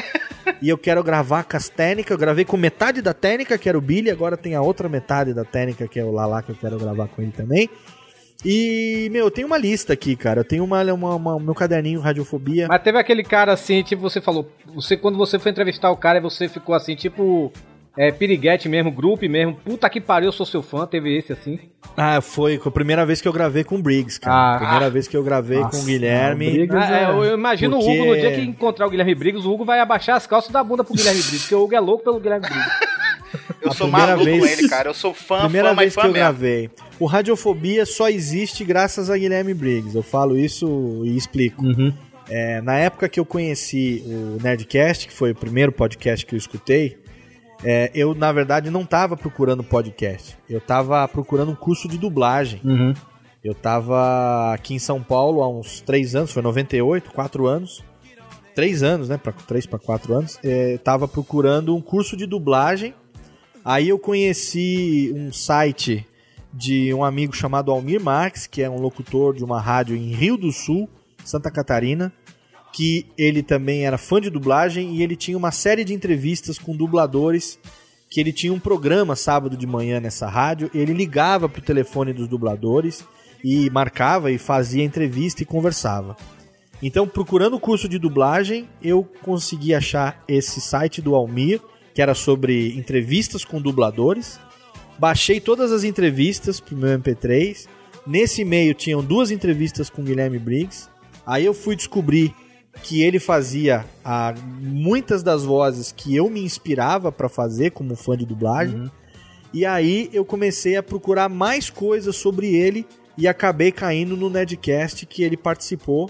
No primeiro Nedcast que ele participou, que acho que foi em 94. Foi o primeiro pode. O Doug, já, primeiro eu o Doug já velho. escutou uns 30 desses. O primeiro. Nossa, e ali eu eu conheci, e ali eu conheci Guilherme Briggs e conheci o Nedcast. E aí eu descobri o que era esse formato podcast. E aí eu Ah, comecei olha a aí. procurar outras mídias até que eu resolvi que eu conseguiria fazer também, porque tinha as técnicas e o Radiofobia nasceu. Então, indiretamente, ele é responsável pela criação do pelo nascimento do Eu tenho até que. Desculpe, Léo, é, eu tenho até que dizer aqui, a gente gravou, né? Eu e você, a gente gravou lá o Mundo Rod, né? E eu fiquei impressionado com sua imitação do Capitão Murphy, velho. Olha, meu filho, mas é uma coisa que. Parecia o Briggs. Você que tá. É você que tá falando, meu filho. Um dia. Eu vou falar pra você que eu já tô aqui com os whisky na cabeça. Já, já tô aqui na segunda dose. A coisa não tá fácil, não. Essa hora aqui. Qualquer rabinho já. Tô olhando meio torto. É, meu filho. Às vezes sai, às vezes não sai. Inspiração.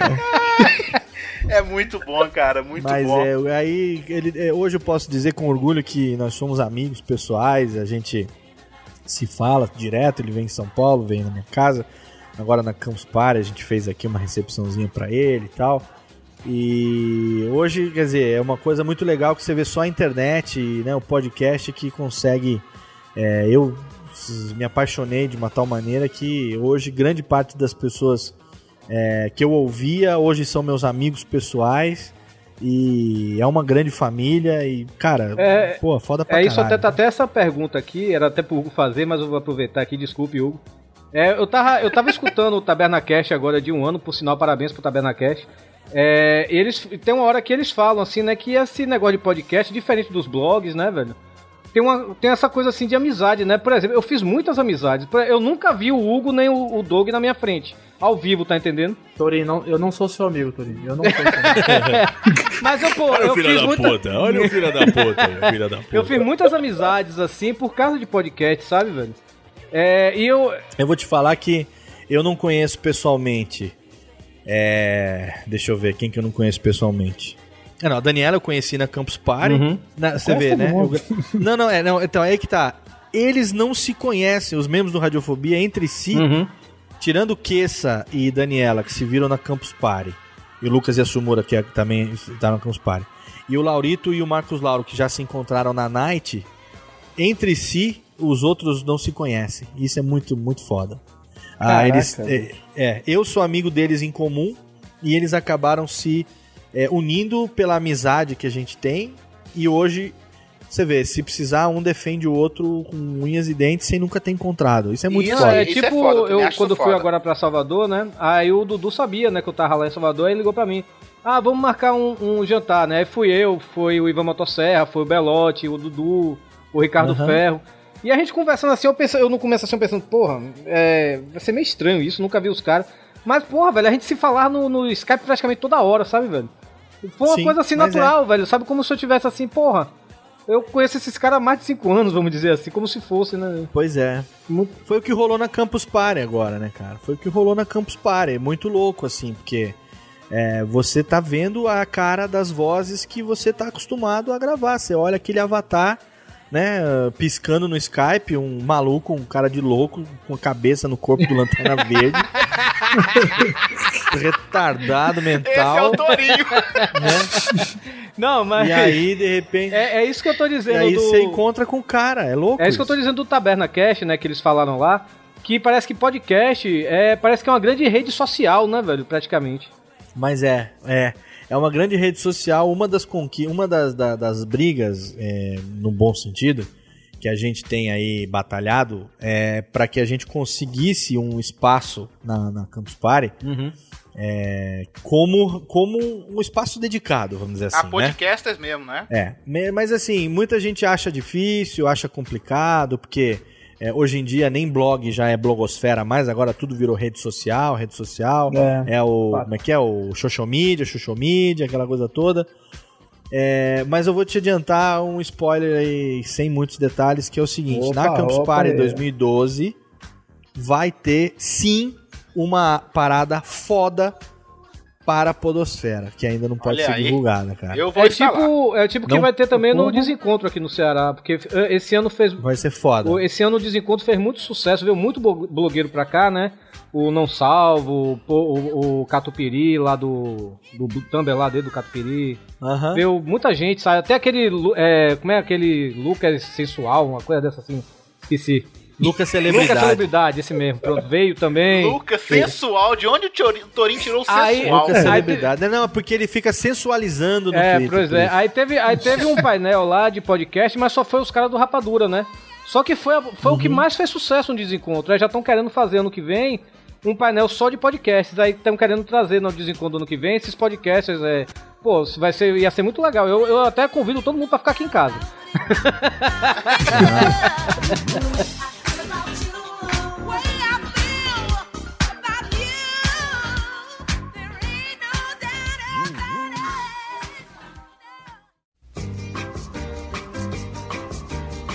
Fala, Léo. Quero que você saiba quem tá falando aqui, porque eu não vou dizer quem eu sou, tá? Eu soube que você tava sendo entrevistado aí e tal, então gente veio aqui fazer um testemunho a seu respeito, mas é que não tem muita coisa boa pra falar a seu respeito, então eu fiquei meio assim. Bom, de qualquer forma, vou dizer pra todo mundo que você é um cara que me acompanha desde a minha infância, é um amigo que, embora a gente não esteja fisicamente junto sempre, você tá sempre no meu coração e é realmente um cara que eu admiro. O Radiofobia é uma grande brincadeira nossa que se transformou num sucesso. E esse sucesso é, se deve ao trabalho de todos, mas o trabalho maior sempre foi o seu. E eu te parabenizo sempre. Você é um grande amigo meu e realmente espero que sejamos sempre juntos. Então é isso, Léo. Um grande abraço do seu amigo Kiesa.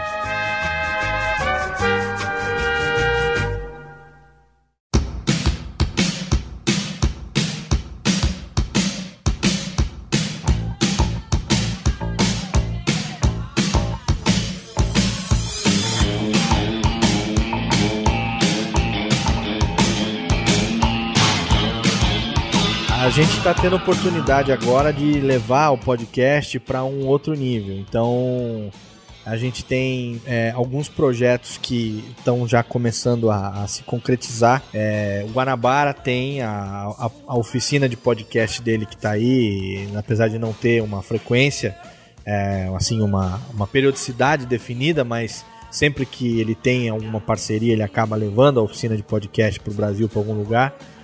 Guanabara, É, foda, né? Guanabara, brother e Ah, competentíssimo, tenho assim, que- um aquele cara, cara, aquele cara ali eu tenho fazer. que dar a mão pra bater, porque aquele cara ali é foda mesmo, velho. Foda só a palestra caralho. dele que eu vi lá transmitida pela Campus Sim. Party, eu já fiquei maluco. Foda, foda.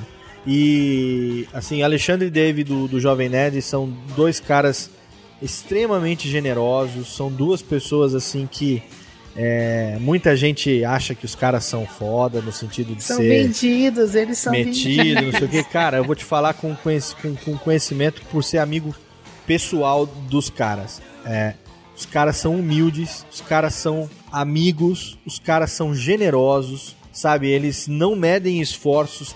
Me ligou outro dia o Alexandre e falou: olha, tal parada, não sei o que, que você tinha dado a ideia, tá em pé? Falei, puta, demorou. Falei, então vamos fazer acontecer.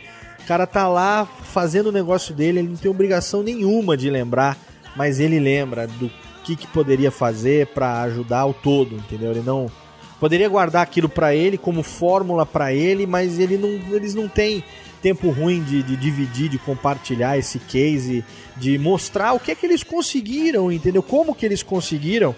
E, é, meu, é só você ter a mesma mesmo profissionalismo, mesma competência. E ter criatividade e não ter é, medo de dar a cara pra bater, meu, o caminho eles mostram toda hora. E aí tem muita gente também que tá fazendo bem pro podcast. A gente tá recebendo convite aí direto. Pra mim começou a pintar uns convites aí também. É, recentemente aí eu tive dando palestra na Unip pro pessoal de é, curso de propaganda e marketing, jornalismo sobre podcast, é, eventos sobre rádio. Estão chamando a gente para falar como é que é você ser um radialista e tá fora do rádio, desenvolvendo o rádio numa outra mídia.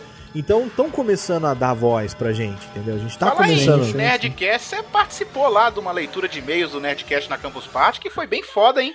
É, na verdade a gente tava lá, a gente montou a. Porque assim, eu, Tato e o Mauri, a gente tem alguns projetos do, do We Are Geeks, né? A gente tem alguns projetos é, em conjunto através da Maratona Podcastal, que é a, uma mistura da loucura do We Are Geeks com a, a instantaneidade, ou ao vivo, o improviso do Radiofobia, é, fazendo tudo isso junto, num podcast de longa duração. Que aí, aí vem o, o significado da maratona, que é você ficar ali 3, 4 horas fazendo direto, como se fosse um programa de rádio mesmo de longa duração. A gente tinha o projeto de fazer um negócio bem legal na Campus Party 2011, mas nos 49 do segundo tempo, todos os potenciais patrocinadores deram pra trás. É mesmo, cara? Ninguém quis fazer. A gente ia fazer uma parada foda que eu não vou dizer muito o que, que é, porque vai ter ano que vem. Mas a gente queria Opa. fazer essa porra acontecer e todo mundo deu pra trás. Aí. Essa telefônica é foda mesmo. dando Sentamos nós três. Foi, foi. Não, mas eram outros patrocinadores aí que estavam enrolando a gente até o fim e depois ninguém quis. Mas, mas Léo, Aí eu peguei- é, me desculpe aí. Falando assim, esse patrocinador, é, você acha assim que o politicamente correto acabou, inclusive com rádio, podcast, que eu vejo muito podcast que censura eles mesmos, vamos dizer, se o cara falar foda, porra, alguma coisa, aí bota aquele pi, né? A gente não, a gente fala, ah, vai tomar no cu, enfia o panda na- no meio da buceta da sua mãe, essas coisas assim, sabe? A gente não tá nem aí, mas a gente fica, às vezes a gente fica até Aham. pensando, será que se a, se a gente fala muito palavrão, será que. E o pior é que a gente fala, eu falo palavrão porque é de mim mesmo, não é forçado, tá entendendo? Eu acho que ba- baiano fala palavrão, cada três palavras, um é porra. Então, é. Baiano, porra, é vírgula. Pois é. porra é vírgula mesmo. Mas assim, você, é, você acha que isso atrapalha assim, alguns podcasts de conseguir patrocínio por causa desse politicamente correto que existe hoje em dia? Então, Torinho, eu acho que o politicamente correto ele vai além de você falar palavrão ou não. O politicamente correto é você ter que ficar usando de eufemismos pra tudo aquilo que você vai falar. Entendo. Então, se toda vez que você vai, falar neguinho, você lembra que alguém pode se ofender porque vai achar que você tá sendo racista e você se censura, né? Por exemplo, porra, neguinho é foda. E você tá falando no sentido de poderia substituir por vagabundo é foda, tem gente que é foda, e você fala neguinho é foda. E você não vai falar isso porque você acha que alguém pode é, interpretar isso como uma atitude racista da sua parte. Isso é o politicamente correto. É quando você se censura. É, é o que fez, por exemplo, você parar de falar o lado negro da força e virou o lado obscuro É. da força. Verdade. É o que faz com que você chame o, o negro de. que é negro, é negro mesmo, de afrodescendente, como um eufemismo. Agora, recentemente, até estava na notícia, é, começo desse ano, que um sei lá quem queria censurar Monteiro Lobato nas escolas, É. porque Ah, eu vi isso. nos livros do Monteiro Sim, sim. Lobato ele se refere a tia Anastácia como dizendo negra, preguiçosa, não sei o que. É, a tia Anastácia com sua carne, arrastava sua carne preta pelo quintal, aquela coisa toda. E aí o cara falou: não, não pode e censura Monteiro Lobato. Falei, que caralho censurar Monteiro Lobato? Ensina às crianças qual foi o contexto que aquilo foi escrito. Exatamente. Em E que a época, época, que é, aquilo e foi a escrito. época foi escrito. E agora vieram, não, porque o livro vai ser utilizado, mas com uma página de tipo um disclaimer dizendo que quando foi escrito, aquilo era expressão comum, não sei o que tem.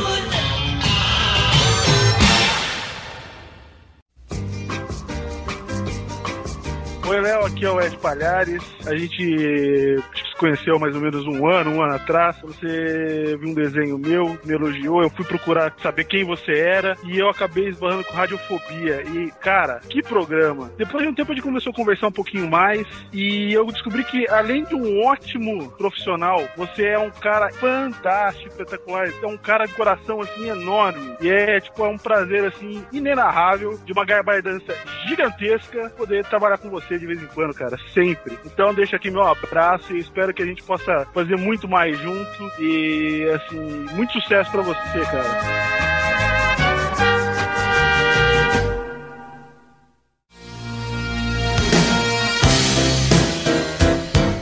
A gente tem um fã nosso, né, o F Caveira, ele é negro, né, e a gente chama ele de negrito bold da podosfera, vamos dizer assim, né? É. Porra, sabe? É, tem um homossexual assumido no Pauta Livre News, não é o Panda, é, é a Xana Chanchada, né? Eu passei a seguir Xana Chanchada no Twitter depois que eu ouvi aquele pauta livre news sobre morar sozinho. Ah, sim. você, não, você ouviu de gay, o que a gente entrevistou ela e um amigo dele? Não, eu ouvi, o que eu ouvi com a Xana, que eu não ouvi ainda, não fiz maratona do, do, do, do pauta livre, até porque eu ainda não sou tão retardado assim. Ainda não fiz, ainda não fiz, mas vou fazer. Mas vou fazer. E aí eu assisti, eu ouvi esse programa do Morar Sozinho, que ela participou, e aí eu falei, puta, eu preciso seguir esse cara, ou o personagem, ou seja lá quem for.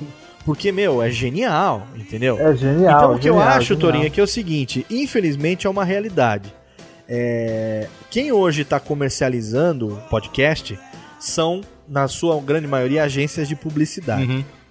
A agência de publicidade, ela para poder apresentar o conteúdo para o cliente, ela tem que ter algumas coisas na mão. Um media kit decente, uma pessoa jurídica. Anota aí, Hugo. É, precisa ter um programa com preferencialmente com é, domínio próprio, né, que não esteja hospedado aí em domínio particular, em domínio free, ou, enfim, algumas coisas e que tenha um, um analytics bacana que mostre uma métrica legal.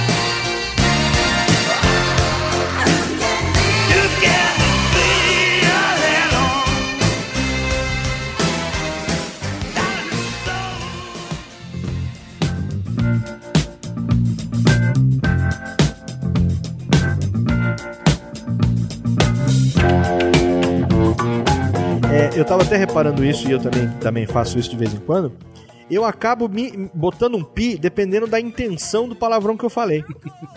Então, por exemplo, quando o cara falou assim, puta que pariu, esse negócio é grande pra caralho. Olha só, eu falei, puta que pariu, esse negócio é grande pra caralho. Então, eu não, eu não censuraria nenhum desses.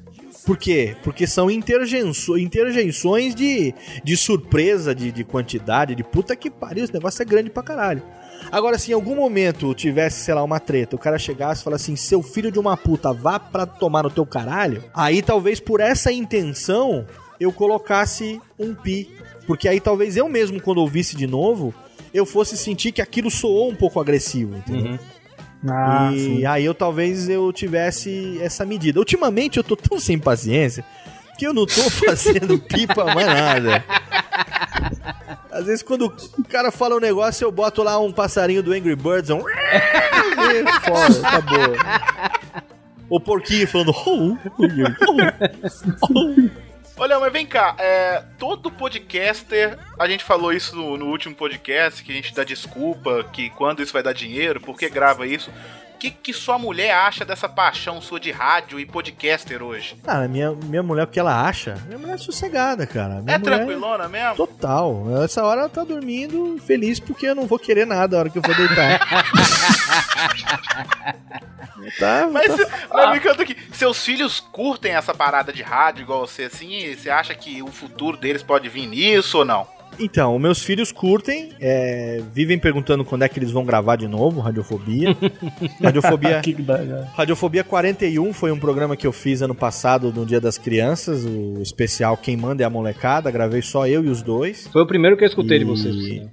Eles, pô, aquele programa pra mim foi um orgulho porque eu gravei só com eles e eles ficaram soltos, contaram histórias, pediram as músicas, tocou Alvin e os Esquilos, música do Toy Story e tal. E foi muito, assim, o nível de downloads, assim, excelente até hoje. O pessoal fala muito daquele programa. Eles, acho que, filho de peixe, né? Eles me veem gravando, eles veem que é, é, eu sinto prazer no que eu faço. E acho que quando o filho vê o que você faz, porque uma coisa que eu aprendi nesses quase 40 anos de vida é que é o seguinte: filho não obedece pai e mãe, filho copia pai e mãe. Verdade.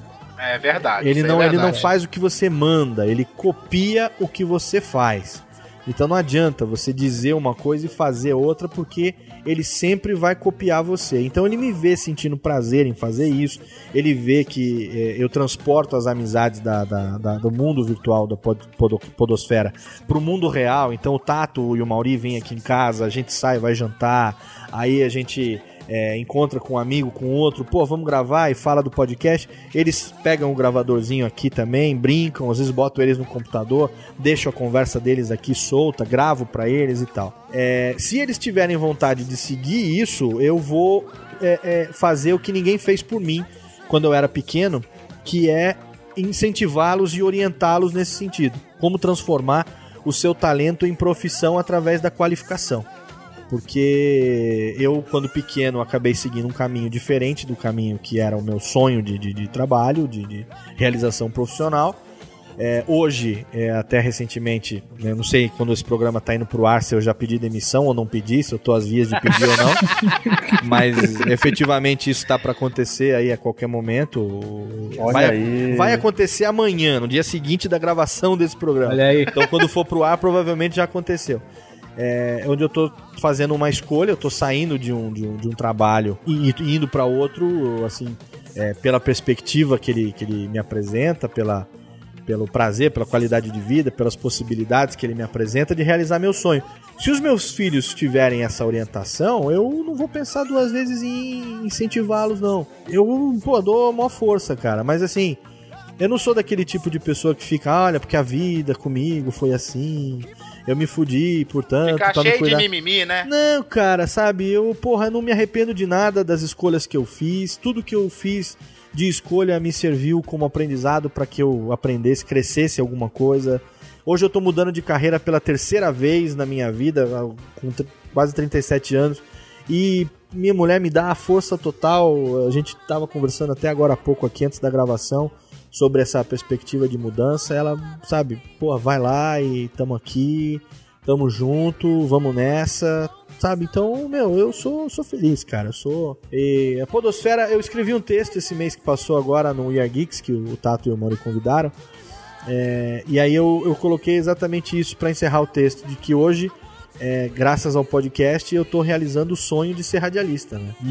E Ah, é- isso é- aí, isso- é maneiro, isso é É- maneiro. É o que tá acontecendo mesmo, assim. O dinheiro, nesse caso, ele vem de outras fontes, ele vem de outros trabalhos, ele vem da, da minha profissão, da minha qualificação em ser tradutor, intérprete de japonês. Hoje eu ser- falo, cara, olha só, eu hoje o meu serviço, o meu emprego, eu devo a podcast, sabe por quê? Porque eu trabalho com quem é meu chefe, é o Léo do Alienismo da América. Me conheceu pro podcast e hoje eu trabalho pro cara, entendeu? Se não fosse podcast, eu nem ia conhecer ele e ia estar ganhando a burra de dinheiro que eu tô. Tá vendo só? É, Torinho. Só sobrou nós mesmo, É, Torinho. eu trabalhei com o aqui. Tucano, pô. Aí, o Rodrigo Tucano, o Torinho conheceu pro podcast, tá vendo? Isso Cê- é muito. Caraca, tô forever alone. Ô, ô Doug. Oi. Mas você sabe que teve uma época que eu também fui assim, viu? Eu trabalhava cutucando, cara. Eu só cutucava o dia inteiro. Trabalhei cutucando muitos anos da minha vida.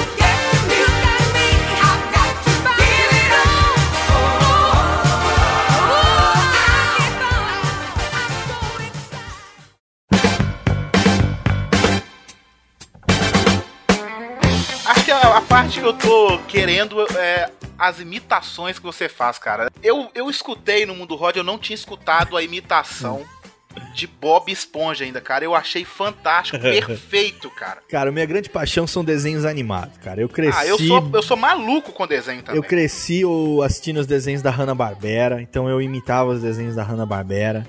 E agora, pra ter a referência pra imitar os desenhos pros meus filhos, tem que ser os mais atuais, né?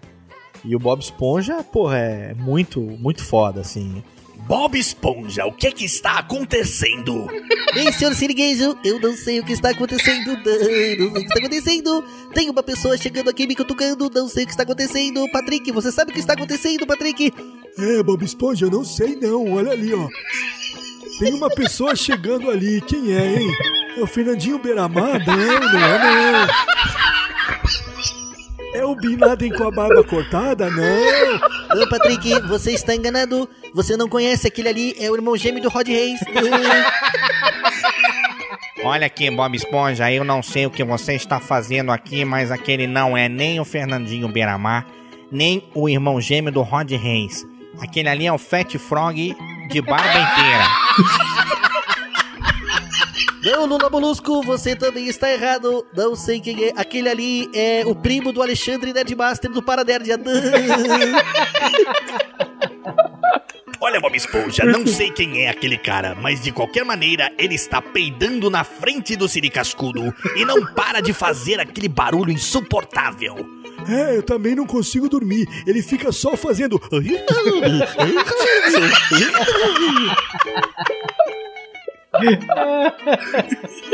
Não perca, semana que vem, mais uma aventura bom. de Senhor Seu Panda na fenda do biquíni. Genial, cara. Tudo isso de improviso, hein? Olha aí. Muito bom, muito bom. cara.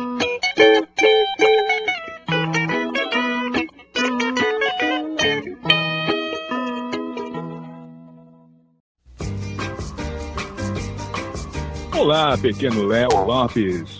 Acho que com essa voz você já sabe quem é. Aqui é o podcasteiro, seu mais recém-contratado lá. Não, não é o mais recém-contratado, mas eu fiquei muito honrado quando você me chamou no final do ano passado para poder participar do primeiro podcast que eu escutei depois que eu cheguei de um longo inverno, podcastal, por assim dizer. E eu gostei de você, cara, porque você tem aquela pegada da rádio que eu já sentia faz tempo que não existia, desde a época do Djalma Jorge e os grandes radialistas, e você tava aí toda nessa vibração e você mantém essa vibração. Então, cara, olha, eu sou seu fã, continuo sendo, mesmo agora como podcasteiro, admiro o seu trabalho e eu tenho muito a agradecer pelo, pelo que você faz, é, pelos seus amigos, pela conspiração que você tem com seus amigos e pelo que você faz pela podosfera, se eu posso dizer podosfera ou podoesfera, né? Porque é todo mundo assim, meio arredondado e você tá aí é, combinando com todo mundo, trabalhando com todo mundo, você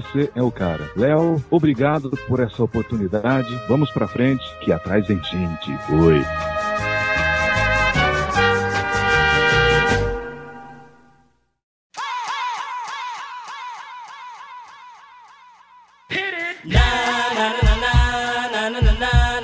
E vamos lá, nós temos um aprendiz aqui de imitador de Silvio Santos. Vamos, ensine ele como é que faz, Léo.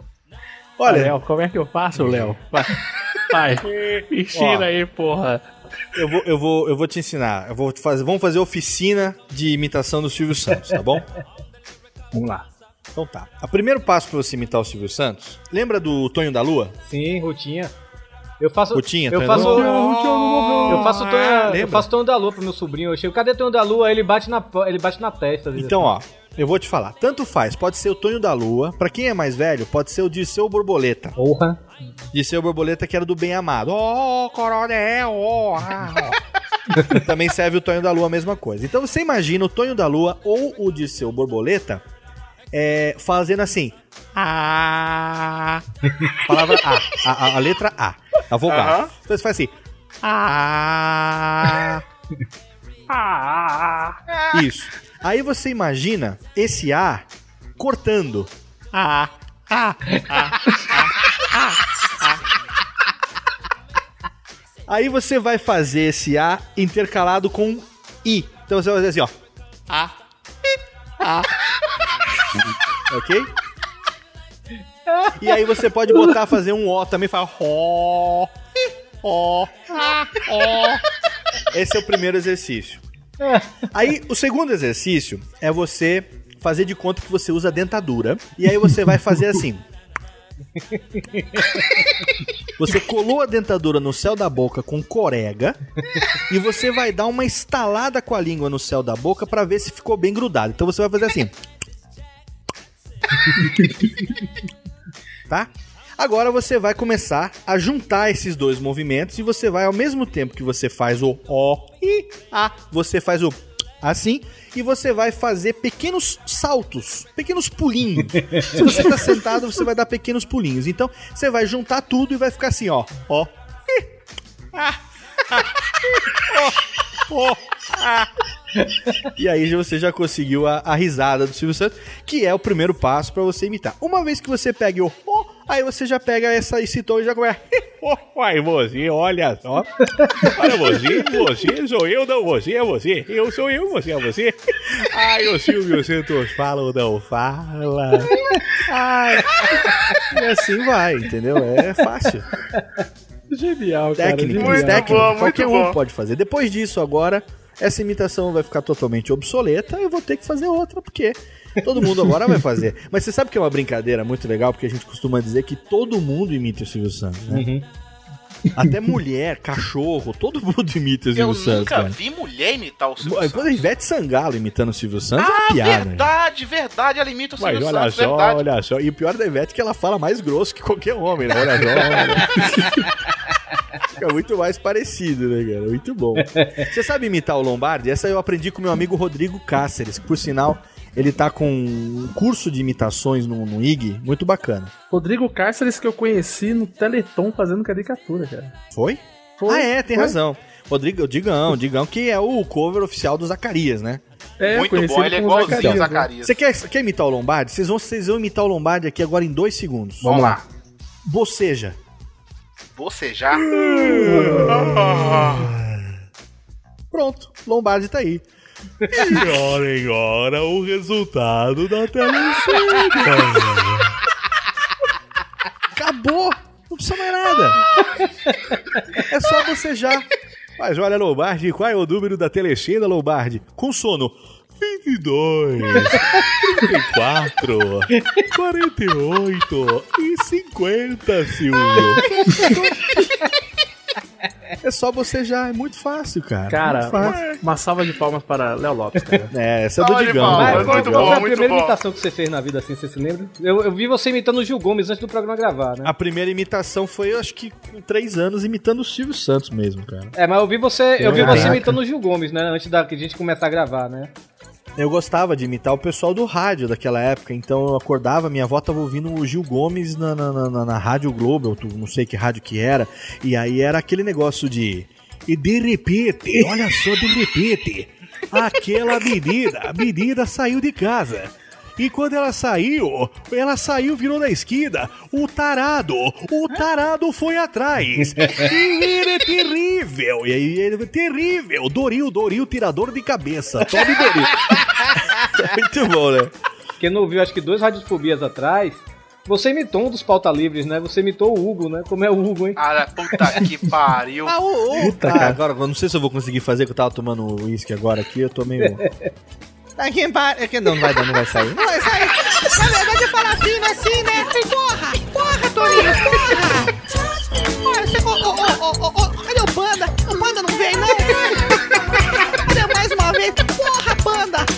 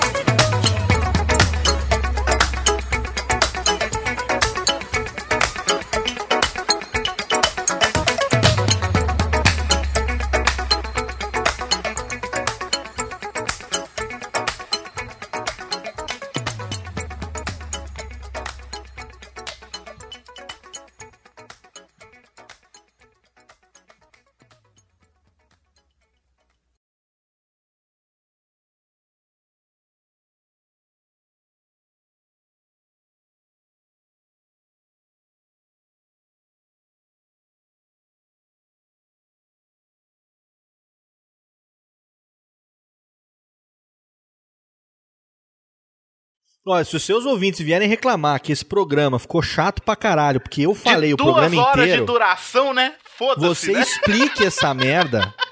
Porque fica neguinho aí, eu participo do programa dos outros, fica neguinho aí que fica reclamando, não, porque o Léo falou muito, porque eu acho que ele falou demais.